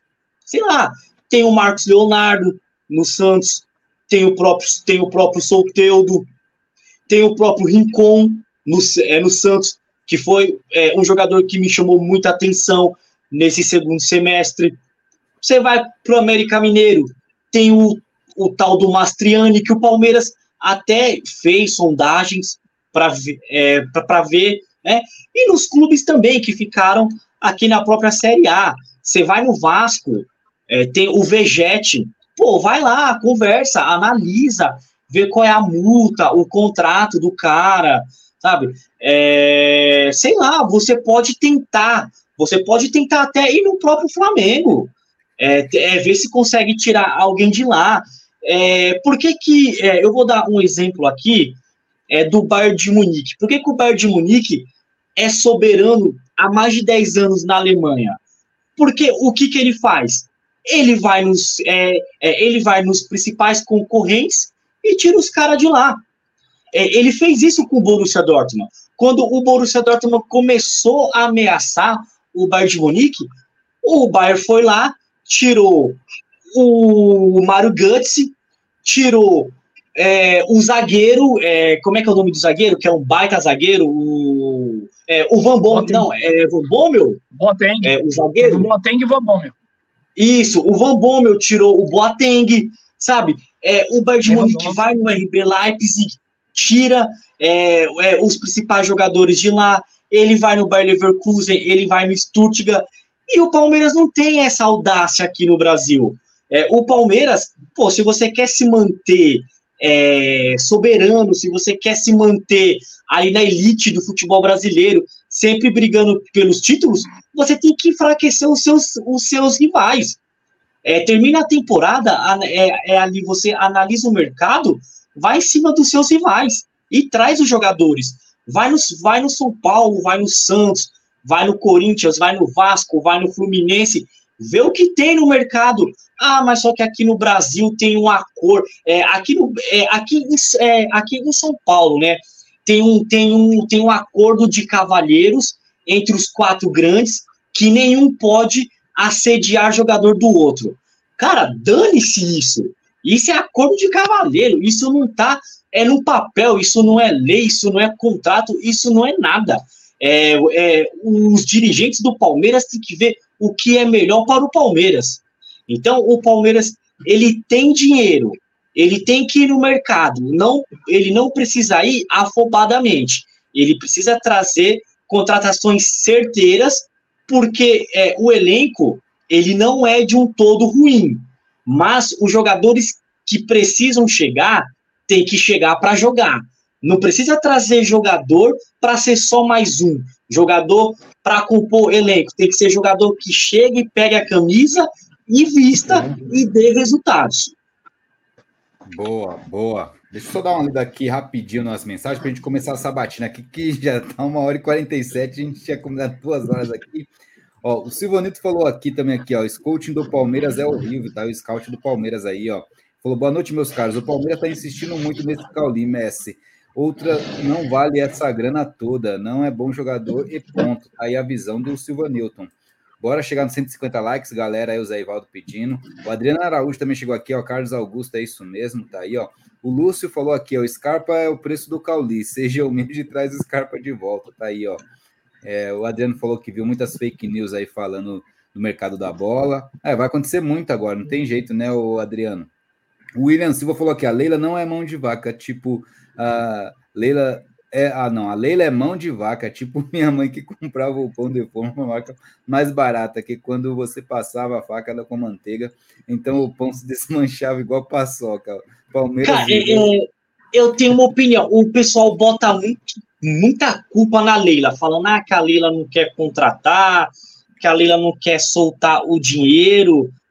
Cara, mas é, é, eu acho que isso é um erro de diretoria. Eu acho que isso não é um erro da Leila.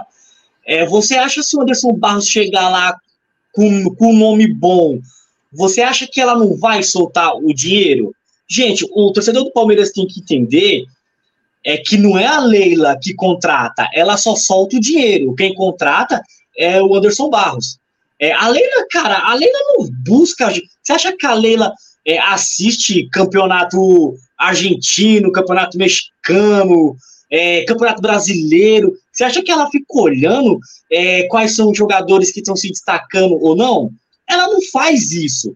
Isso é trabalho é, lá do analista de desempenho, do scout, do Anderson Barros. É eles que têm que chegar para Leila e falar: Leila, ó, tá aqui, tá aqui a lista, é isso que a gente precisa.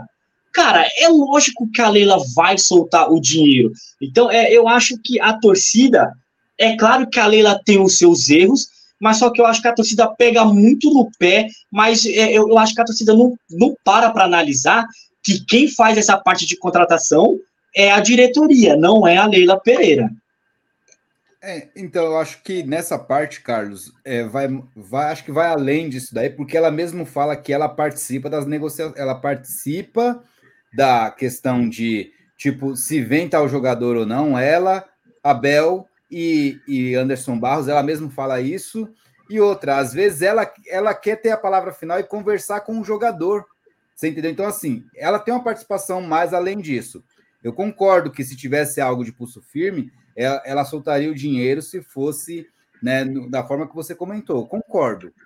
É, só que alguma coisa está acontecendo de estranho, assim, por quê? É, se não vem os jogadores, continua dando errado, e o presidente aceita esse diretor de futebol e fala que é o melhor ainda, alguma coisa está errada aí com a visão do nosso presidente também. Vamos colocar nesse ponto. Fala a verdade. Você, assim, você põe o dinheiro, Carlos, fala, tá aqui. Daí fala, caramba, mas e aí? Estão me cobrando porque não vejo jogador bom, por quê?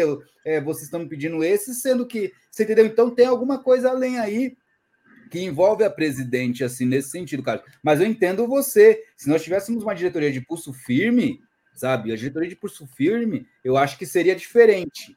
Só que eu acho que é uma diretoria que joga o jogo que a presidente quer também, entendeu? Então, eu acho que é muito esse conjunto de coisas. Vamos ver se essa cartada do Abel Ferreira de, de ficar para a próxima temporada, se isso vai ajudar assim, igual você comentou, que pode soltar o dinheiro, mas que chegue nomes interessantes, entendeu? Tanto para é, nomes interessantes para o Palmeiras, assim, para o Abel e para o Palmeiras em geral, assim, tipo, que chegue nomes marcantes, assim, para ajudar, entendeu? Não apenas contratar é, porque o Palmeiras está na filosofia de contratar só quem não, é, não disputa com ninguém, ou fim de contrato, ou está voltando de lesão porque é mais barato, ou se não, tipo, algo assim que, que ninguém vai atrás, ninguém está querendo, e um, um, um time aceita que é o Palmeiras. Então, tem muito isso. Mas, o, o Igor, você que voltou aí, vamos começar nossa sabatina, então, rapidinho aqui, porque é, peço desculpa para vocês, vamos passar alguns minutinhos, mas a gente vai ser breve, tá bom? Para não atrapalhar vocês, o timing de vocês também. Ó, o, eu vou até passar aqui. Como a gente vai fazer? Ó? O Igor vai ficar aqui, onde eu estou, tá? E, e daqui, Igor, o que, que acontece? A gente vai fazer três perguntas para você, tá bom? Duas perguntas de cada um aqui, nós três. E daí o que acontece? Nessas perguntas você vai respondendo aí, aleatoriamente, no seu ponto de vista. Tá Duas perguntas de cada um aqui da bancada é, incluindo o Carlos. E, e, depois a gente vai ver aí, eu vou ver com você ou com o Carlos, a gente vai fazer um jogo rápido, um bate e volta, beleza? Boa. Então, o Sander, deixa eu só colocar aqui o, o cadê aqui a a sinopse aqui, só um momentinho, Sander, daí você começa aí com a pergunta aí, tá bom, Sander? Fica à, à vontade aí. Vamos lá. Vai lá, Sander. Bom, vamos lá então, Igor. É, eu vou fazer uma pergunta que eu acho que é meio básica, né? Porque aqui o objetivo nosso é sempre conhecer melhor, né? Apresentar os nossos convidados aí para a galera que está assistindo, né? E conhecer vocês melhores, é, vocês dois melhor. Então, eu, a, per pergunta é básica, né? Eu queria saber de você o seguinte: como que surgiu a sua paixão pelo São Paulo, né? Como que você se tornou torcedor de São Paulo? Você já nasceu numa família são paulina? Você se tornou com o tempo? Conta para nós aí como que é, como que surgiu, como começou a sua história com São Paulo, Igor. Boa. Então, é, é a maioria da, da minha família é São Paulina mesmo, né? É, pai, mãe e tudo mais, né? E aí a gente, eu comecei, né, a ouvir jogos pelo rádio, né?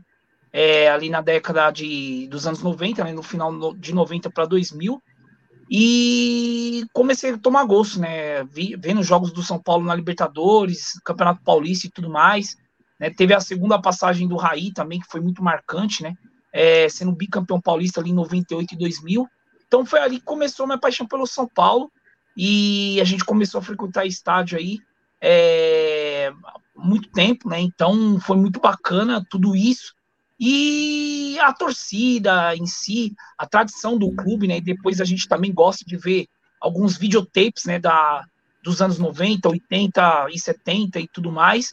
E eu sou um cara que eu gosto muito também do de falar do São Paulo velha guarda, né? Então a gente viu muitos craques aí, o time do Mestre Tele que marcou gerações e gerações, né?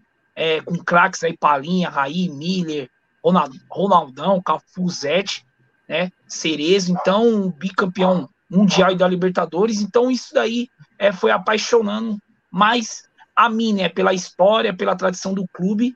E foi assim que foi surgindo a paixão pelo São Paulo e até hoje aí se perpetua. Boa, boa, Igor. Antes de eu fazer minha pergunta, Igor, para você, só dar um alô aqui pro, pro Dave, é, Davidson Ferreira aqui, ó. Ele falou que o pessoal da bancada não nem interage com o pessoal do chat. Ô, Davidson, a gente tem até a característica aqui no canal de interagir bastante, muito mesmo, com a galera do chat. Aqui nas lives de hoje, acho que você é até novo aqui, que eu estou vendo seu login é novo conosco, seja bem-vindo.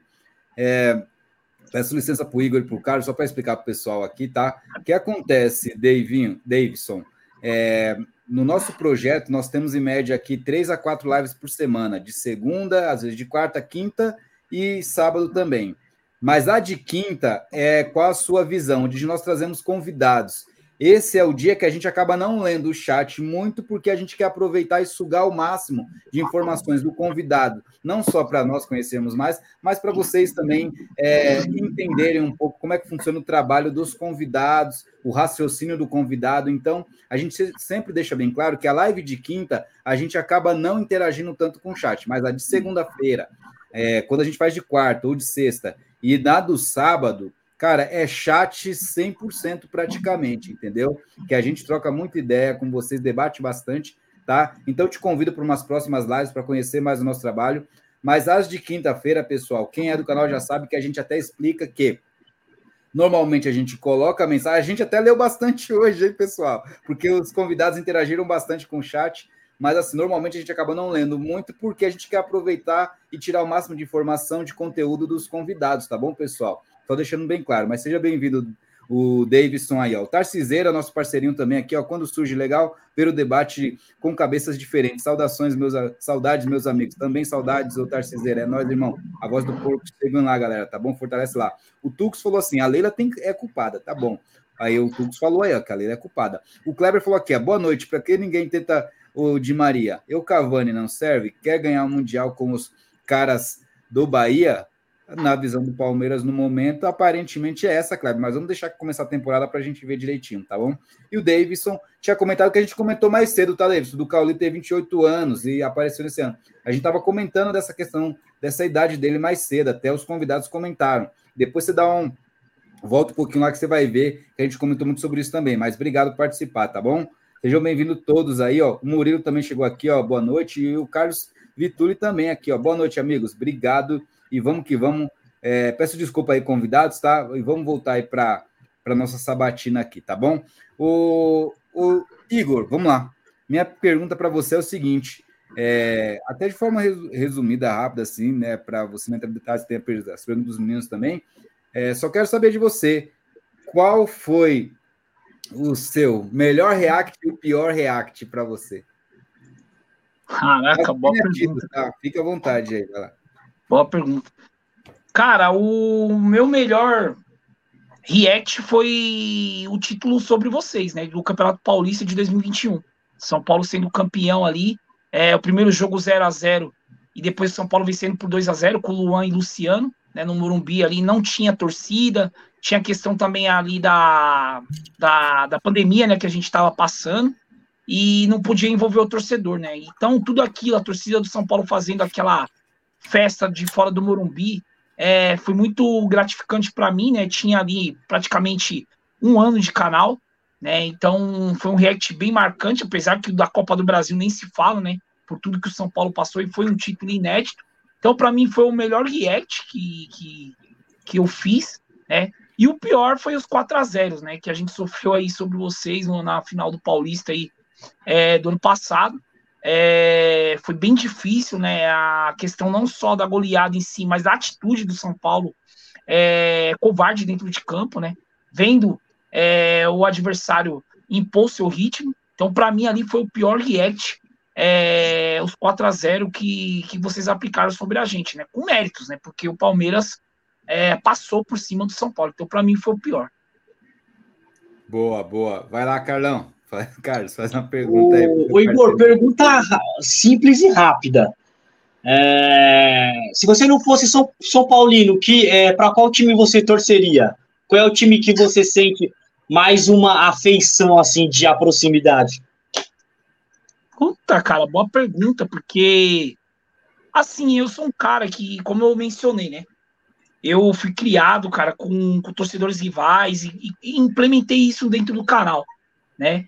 Então, assim, lógico, tem a rivalidade histórica entre São Paulo e Palmeiras, Corinthians e São Paulo e tudo mais, é, e outros clubes nacionalmente falando. Mas, cara, eu, eu, tenho, eu tenho um apreço pelo Santos, né? Porque passou muitos jogadores históricos e o meu é Santista, né? Então também tenho muito apreço pelo Santos. É, pelos craques que passaram, né? Tem ali, você tem Sérgio Chulapa, Zé Sérgio, os caras dos anos 80 ali é, a geração dos meninos da Vila também, por Pelé também, que foi uma, uma marca gigantesca também no futebol é, mundial, né? E o Flamengo, né, cara, do Zico, uma época que marcou muito, Adílio, Andrade, né, Nunes. Então foi uma Júnior, né, capacete, né, um cara também importantíssimo ali no comando do Carpegiani. Então se eu não fosse São Paulino, eu acho que eu torceria ou pro Santos ou pro Flamengo, né? Mas em si, eu acho que é dois clubes assim que eu gosto muito também. Boa, boa. Vai lá, Sander. Bom, vamos lá, Igor. É, como eu falei, né, é, a gente gosta de conhecer né, os nossos convidados aqui, né? Você já explicou né, ali de forma breve no começo da live, né, como que surgiu ali o trabalho né, da, do canal ali Irmandade Tricolor, né, a ideia né, que te levou né, a criar o canal. Eu queria que você falasse um pouco da sua vida profissional, né, o que, que você faz da vida, tudo né, da sua vida profissional e, e como que você faz para conciliar as duas coisas, né, a vida de torcedor e a vida profissional familiar, né, cara, porque a gente que cria conteúdo, a gente sabe que muitas vezes não é fácil, né, principalmente para você aí que faz react de vários de jogos de vários vários times, né? Eu acho que isso daí compromete bastante né, a, a, sua vida, vamos dizer assim. Então, queria que você falasse da sua vida profissional, né? O que você faz, né? Tudo sua profissão e como que você faz para conciliar as coisas, né? O, ser São Paulino e ainda ser produtor de conteúdo. Pô, boa pergunta, Sander. É, eu trabalho na Santa Efigênia, né? Eu, eu tomo conta de uma loja de notebook, né? A gente gerencia lá a loja e também vende ao mesmo tempo. Então, já tem um tempo lá, quase 10 anos. É, e conciliar isso é bem difícil, né? Porque é, você tem que correr atrás das informações, né? Eu sou um cara que eu gosto de correr atrás das informações antes da partida, né? Para ver se tem algum desfalque, alguma coisa, até para me trazer dentro das análises dos reacts, né? Então, corro atrás é, dessa questão das informações dos, dos clubes, né? Dos times, é, antes das partidas. E é bem difícil, né? Porque ao mesmo tempo que você está fazendo algumas coisas do trabalho, você tem que dar uma pincelada ali do que está acontecendo nas informações durante o almoço e também durante a rotina de trabalho. Mas é uma coisa bem puxada, mas é muito prazerosa, né? Porque a gente gosta, a gente precisa trabalhar, né? Ainda não dá para viver só do canal, né? Tem muita coisa para a gente implementar a partir do ano que vem no canal Irmandade Tricolor, muita novidade. Mas assim, Sandra, é muito bacana, né, você fazer todo esse exercício para estar tá implementando, estruturando as duas coisas, né? Então, acho que é uma rotina um pouco pesada, claro, em si, porque também tem que conciliar a, a ida ao estádio, né, do Morumbi, a gente sempre vai aos jogos também, não só para se divertir, mas é mais para trabalho do que propriamente diversão, né, porque a gente faz um vlog por lá, a gente entrevista uma galera, né, para falar da temporada do São Paulo, de reforços, ou do jogo propriamente falando. Então é uma coisa bem é, cansativa, puxada, né? Então os jogos às vezes são tarde e a gente volta tarde no outro dia tem que trabalhar e dormir pouco, mas é bem prazeroso, é complicado algumas vezes, mas a gente está tentando aí é, um espaço dentro da mídia alternativa, é bem legal aí tudo que vem acontecendo. Boa. Boa. vamos lá, Igor. Eu queria saber de você, é, você que é um São Paulino antenado aí, é, e até com as previsões que a gente comentou aqui, que você falou inicialmente vai acontecer com São Paulo, porque tem patrocínio novo, tem o Lucas Moura aí, né, com contrato fechado praticamente aí. Tem a questão também, porém, tem a questão que você falou ali dos valores que podem aí, né, complicar o São Paulo. Como você vê o São Paulo daqui a 5, 10 anos? Cara, eu vou bem. Boa pergunta, Josino, porque eu acho assim. É como eu mencionei, né? É, você fazer um adendo entre São Paulo e Palmeiras tem uma diferença, né? Tem alguns certos pontos de reclamação pelo lado de vocês, né? Eu acho que também há um exagero da questão da economia do Palmeiras no mercado, é, mas o São Paulo anda totalmente na contramão, né? É um clube que foi arruinado aí nos últimos 12 anos, né? É, ali no terceiro mandato do Juvenal tudo começou né, a se arruinar, porque ele colocou muita gente podre dentro do, do São Paulo, né? Mas caras que já eram arcaicos, já era de muito tempo aí é, dentro do São Paulo, né? Como propriamente o Aidar, né? Que já foi presidente ali na década de 80. Foi um cara que ele implementou dentro do São Paulo ali, colocando como um grupo de situação. E a situação sempre foi uma coisa muito pesada dentro do São Paulo e dos clubes que arruína, né? A maioria dos clubes, pela questão também é, dos, consel dos conselheiros, né? Da, da questão do conselho deliberativo, que é uma coisa que acaba com os clubes. A gente sabe que tem muitos integrantes ali dentro que torcem para outros clubes e tomando decisão, decisão, decisões importantes é, para o clube rival, então isso é muito perigoso. Então, assim, o Josinho, é, eu vejo assim que o São Paulo está tentando de uma forma ser protagonista, né? De uma, de, de uma certa forma, né, com, foi assim no mandato do Júlio Casares, né? Arruinado aí financeiramente é, pelo Leco, pelo próprio Aidar também, que se o Leco tivesse mais um ano no São Paulo, acho que destruiria o São Paulo financeiramente, mas ele está tentando, né, é, de uma forma ser protagonista esportivamente falando, mas financeiramente ele está é, tá correndo por uma manobra bem perigosa, né? São Paulo já teve aí 11, cerca de 11, 12 empréstimos bancários, né? O São Paulo não consegue estar tá com salários, salários em dia, trouxe dois caras para mudar o patamar de São Paulo, porque é um time que a gente sabe que antes do Rames e do Lucas era um elenco operário, né? Era um time mais aguerrido, mais tecnicamente limitado, né? Então o São Paulo trouxe duas peças para tentar mudar o patamar do time, mas são caras caros, né? São Paulo não tem essa grana para fazer esse investimento. Se você quiser alinhar essa questão de responsabilidade financeira, é uma coisa que São Paulo não tem. Então, o São Paulo está tendo manobras aí bem perigosas, né? E se continuar dessa forma, é... eu sou bem realista aqui, tá? Se continuar dessa forma, o São Paulo, pelo menos um rebaixamento, ele tem daqui a 10 anos. Né? Porque é uma coisa bem perigosa, né? O que o São Paulo está tá tentando fazer e manobrando. É, eu dei aqui o exemplo do, do Cruzeiro do Zezé Perrella, né? 2017, 2000, 2000, é, 2017 2018 foi campeão da Copa do Brasil e depois deu, deu o que deu é, se desmanchou todo porque não tinha dinheiro para pagar os jogadores. É, foi dando um milhão de reais para todo mundo, né, é, por mês, e o clube se dividiu, ficou três anos na Série B, e por pouco é, não fechou as portas. Então, é um exercício financeiro do São Paulo bem perigoso. Né? Então, eu fico bem preocupado com isso.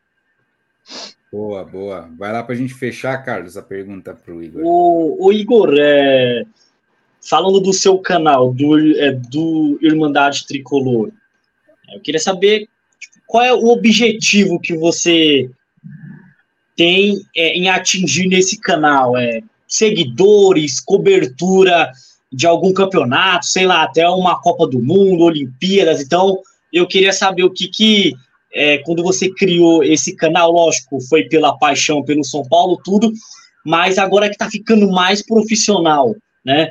Então, qual é assim, o, o, é, a meta que você tem em atingir é, com o Irmandade Tricolor? Ah, primeiramente, padronizar né, o canal mais, né? Dar, dar algumas melhorias. A prioridade que eu tenho, cara, é trazer conteúdo de relevância, né, em análises e mostrar é, para o torcedor brasileiro ou as pessoas que me acompanham que a rivalidade, ela só fica na rivalidade, é, não precisa ter violência, não precisa agredir é, torcedor rival, né? Isso eu tento mostrar muito, né, dentro do meu canal e que você, como a gente mencionou dentro da live, né, que jornalistas muitas vezes escondem o time que torce, né? E a gente sabe o time que torce, mas fazem comentários ali para ganhar audiência, é, comentários é, venenosos muitas vezes, né, pouco profissionais, e eu tenho que passar isso para o público né, do, do meu canal, a questão de ser imparcial. Então, o meu objetivo, cara, é cobrir os jogos, é, não só do São Paulo, né, na, na beira do campo, conseguir credenciais aí para cobrir outros jogos e crescer dentro do canal, né, é, com, com, com os vlogs e também com os guietes, mas tentar, né, arrumar uma vaga de comentarista aí é, durante o período da manhã em um programa esportivo e à tarde dar continuidade aos vídeos aqui do meu canal. Então esse é o meu objetivo, ter uma profissão alinhada é, como né, comentarista dentro de uma emissora e à tarde dar é, continuidade ao canal e crescendo aos poucos. É esse é o meu objetivo inicial. Se acontecer isso para mim, já está de bom tamanho. Boa, boa. O Igor, tem uma questão do chat aqui, ó, que o Will falou aqui, ó. Josino, como está o Oba-Oba de SP? É, foi rebaixado, não foi? Pergunta aí para o Irmandade Tricolor se ele viu essa época e qual a opinião dele. Foi ou não foi? Abraços. Então, Will Cavalcante, a questão do rebaixamento do São Paulo em 90, o São Paulo não foi rebaixado porque era um campeonato que não valia para a época. Né? O São Paulo ali estava é, teve a, a, troca, né? O São Paulo teve aí a questão do, do Tele Santana pegando o time ali bem no começo é, dos anos 90, né? Do, do, do, do, segundo semestre, aliás, dos anos 90. Era o Pablo Forlan, que era o, treinador, né? Que foi jogador do São Paulo ali nos anos 70. E ali foi uma série de amistosos que os caras quiseram colocar como Campeonato Paulista. E o São Paulo disputou né, em um grupo é, e acabou ficando em último nesse grupo mas isso não foi contado como Campeonato Paulista, né? É, tanto que teve é, Bragantino e Novo Horizontino na final do, do, do, Campeonato Paulista de 1990. Então, isso para mim não foi rebaixado, tá? Por conta de é, ser considerado ali jogos que não eram válidos para o campeonato. Né? O São Paulo ali estava fazendo uma série de amistosos. Então, é, para mim, o São Paulo não foi rebaixado. Boa. O Renato Borges também deu boa noite aqui. Boa noite, Renato, aqui. Daí aqui o Edson, né, que foi a mesma questão, o São Paulo jogou a Série B do Paulista tal. Tá aí, ó. Daí é. Daí aqui tem também o. Cadê aqui? O modo Tel também que chegou aqui. O Lúcio, fiquem com Deus. Obrigado, Lúcio. Valeu. O, o Carlos, então eu vou continuar aqui para a gente só fechar. Vou fazer aqui o jogo rápido com o Igor. Daí numa próxima, eu quero você de novo aqui, Carlos, tá? Para a gente trocar aquela ideia. A gente faz o mesmo processo com você, tá Beleza. bom? Beleza. Sabatina e o jogo rápido também porque daí agora é jogo rápido mesmo, tá bom, o, o, o, o Igor, tá? A gente é um jogo rápido, eu pergunto, você responde o mais rápido possível, tá bom? É, bate bola. É, são algumas perguntas para a gente finalizar, para aí é, liberar vocês. Assim, passou um pouquinho do horário, mas não vai passar muito, não. Vamos lá. É, começando então, é bate pronto, tá bom? Vamos lá, um ídolo. Rogério Senna. Um jogo inesquecível. Puta, cara. São Paulo 3, Corinthians 1, meu primeiro jogo no estádio, 1998. Final, segundo jogo. Um estádio. Morumbi. Um jogador que você gostaria e não viu jogar. Careca. Uma refeição do dia a dia. Feijoada. Um jogador do rival que você gostaria no seu time. Tá. Tem muitos, hein? Rafael veio. O seu pior pesadelo no futebol seria? São Paulo na Série B. Uma nota para você de 1 a 10. 7. Um time europeu. Time europeu. Milan. O melhor treinador do São Paulo. Tele Santana. Um esporte sem ser futebol. Sem ser futebol. Vôlei. Uma música ou um cantor ou uma banda. Puto, um... fundo de quintal, samba, né, que eu gosto. É... E fada, música. Um livro. As obras do Mestre Telê. Um filme e uma série. Sobrenatural. Um vídeo do canal que você indica pra galera assistir. Tá, se me pegou de. Palmeiras 4, Flamengo 3, Supercopa. Indica agora um canal aleatório que você gosta pra galera é, ir acompanhar. Mas que não seja de futebol. Um aleatório que você acompanhe, caso acompanhe, né? É... A ciência da vida, é muito bom. Uma cor. Uma cor? Vermelho. Boa. E para fechar, eu quero que você olhe para aí para a câmera, faz um convite. Eu quero que você, vamos lá, indique alguém para passar por essa sabatina que você passou aqui, por essa live, por esse processo. Indica alguém e já faz o convite aí que a gente vai fazer o corte e mandar nas redes sociais aí, é, indicando a pessoa. Vai lá. Tá, certo. Então é isso, galera. É, passei aqui pela sabatina aqui do, do, do Visão Viverde e recomendo e vou convidar o meu parceiro Adalto Farias, do Tricolor Fett, para passar por aqui. A gente vai fazer o pré-jogo com o Ante é, na final da Supercopa. Então eu quero você aqui, Adalto. Você aqui fazendo essa sabatina aqui com o Josino e com o Sander, que são muito gente fina, e é um prazer imenso estar aqui é, dedicando. Então, vamos lá, galera. Vocês que estão no chat aí também, acompanha essa sabatina, vai ser, vai ser recortado esse corte. E eu quero você, Adalto Farias, aqui do Tricolor Fett, para fazer essa sabatina. Valeu, irmão? Tamo junto. E acompanhe, pessoal. Vamos lá. Boa, então, Tricolor Fett está feito o convite já. Vamos só alinhar, vamos ver se ele vai aceitar aí, mas será muito bem-vindo aqui no Visão Alviverde. Então, Sander e Carlos, uma salva de palmas aí para o Igor e para o Carlos também aí, né, que representaram hoje aqui, aí que fizeram esse bate-papo topzera conosco. Deixa eu voltar aqui e tirar aqui, tá?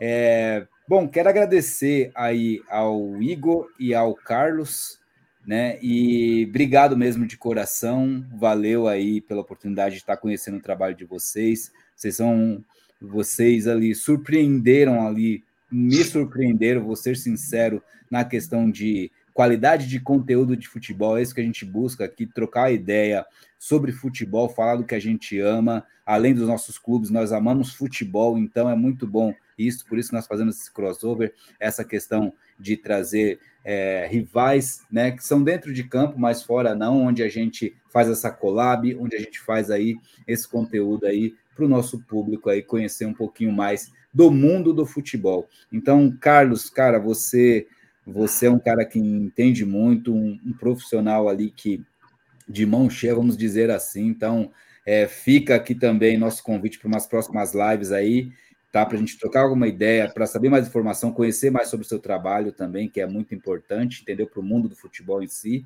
Então, sabe, além de ser palestrino, e o Igor aí, sem palavras aí, um moleque que desenvolve muito bem, que tem né, uma, uma forma de se comunicar muito, vamos dizer, do povo, né? Muito do torcedor, então isso é bom, o torcedor entende facilmente e essa linguagem é o que nós precisamos hoje aí e de algo que a gente consegue passar com sentimento aquilo o que a gente gosta de fazer. Então, é, obrigado, Carlos, obrigado Igor aí, tá? E serão sempre bem-vindos aqui no Visão Alviverde, tá bom? Antes de vocês falarem aí nas considerações, Sander, meu parceiro, obrigado, irmão, valeu.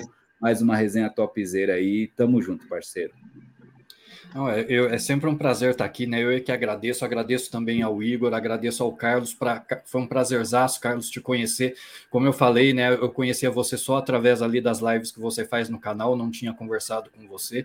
Né? Com o Igor, eu já tive né, o prazer de fazer uma live com ele lá no canal, foi, foi show de bola também.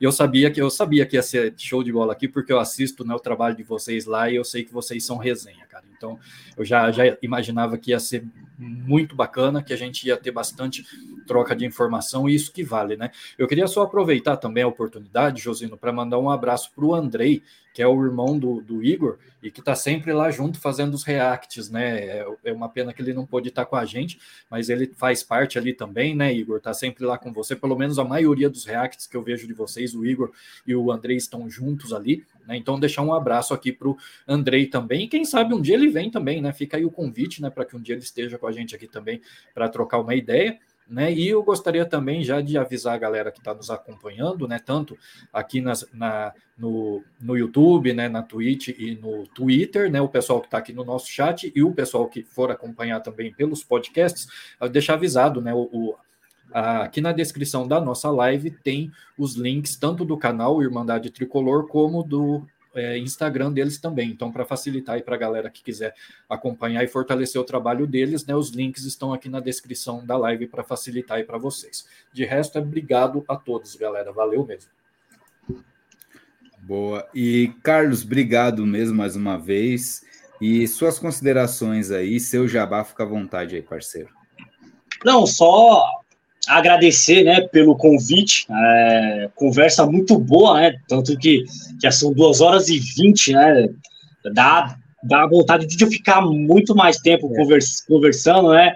Um papo leve, é, muitas ideias foram jogadas aqui na mesa, muitas opiniões, né? Sempre um, sempre um respeitando a opinião do outro. Então, só tenho que agradecer é, a vocês, agradecer Josino, Sander, pelo convite, falar que se precisar de mim, estou sempre à disposição, é, estarei à, é, à disposição para outras lives, né?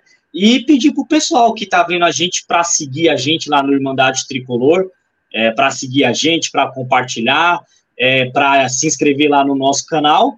E uma boa noite a todos e até a próxima aí. Boa, boa, Carlos. E até para tirar qualquer ponto de interrogação que tem ou não, acredito que não, mas Igor, obrigado mesmo, parceiro. E quando a gente fala assim, ah, querendo você aqui, Carlos, lógico, Igor, com você, a gente quer uma collab novamente, quer trocar aquela ideia sempre, porque como o Carlos é, ele tem aquele ponto também de jornalista para passar para a galera também, e é palmeirense, então acaba se encaixando em um assunto específico também de Palmeiras, que você sabe.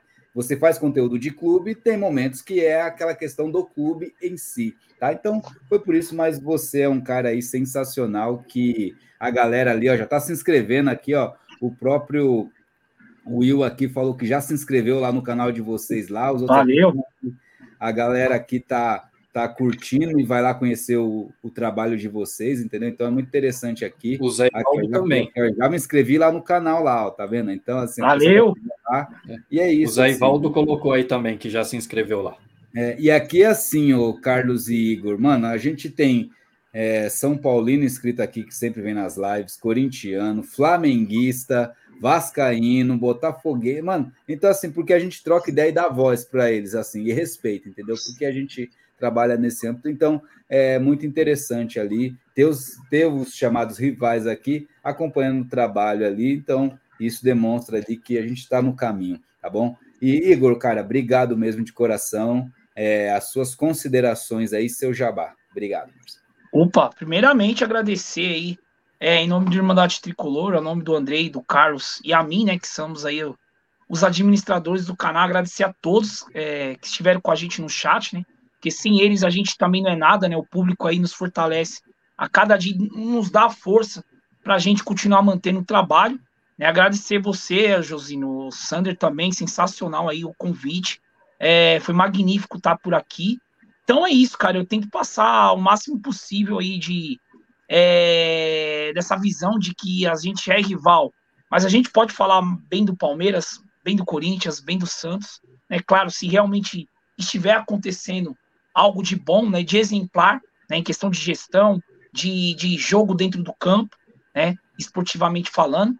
Então, agradecer a todos aí que estiveram com a gente, o pessoal que também se inscreveu no nosso canal, né, tá faltando aí 40 inscritos para a gente chegar à meta de 30 mil inscritos, então agradecer a todos e a vocês, né, cara, essa resenha aqui é muito bacana, como o Carlos falou, se pudesse a gente ficava aqui até amanhã de manhã, porque é muito gostoso falar de futebol, então agradecer a todos vocês aí, é, e quando precisar da gente, só chamar que a gente vai estar tá aqui é, para falar de futebol. Isso aí é de, de menos, tá bom? Então, agradecer a todos aí, mano. Sander, Josino, sensacional aí, convite. Tamo junto sempre, irmãos.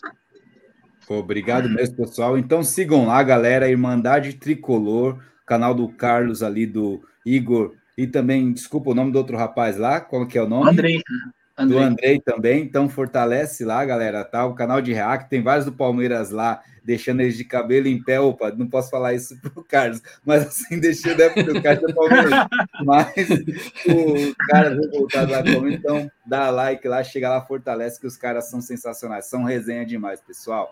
Obrigado aí ao Família Ao Viver de React, aí ao Zé Ivaldo, nosso ADM do chat, o Edson Neri também aqui, tá aí, o Will, o canal da Lili também aqui, e toda a galera, o Joel Meira, entre outros que passaram aqui, pessoal. Obrigado mesmo de coração. Que Deus abençoe vocês. Pegaram a visão na live de hoje, então, sabadão tem mais, às 10 da noite, na nossa live Corujão aí. Tem hora para começar, mas não para terminar, daquele jeito. Então, vamos que vamos. Obrigado a todos. Obrigado, Sander, Carlos e também Igor. E até a próxima, galera do chat e todos vocês. Valeu, tamo junto. É nós. Pega a visão. Palmeiras, meu irmão. Vai.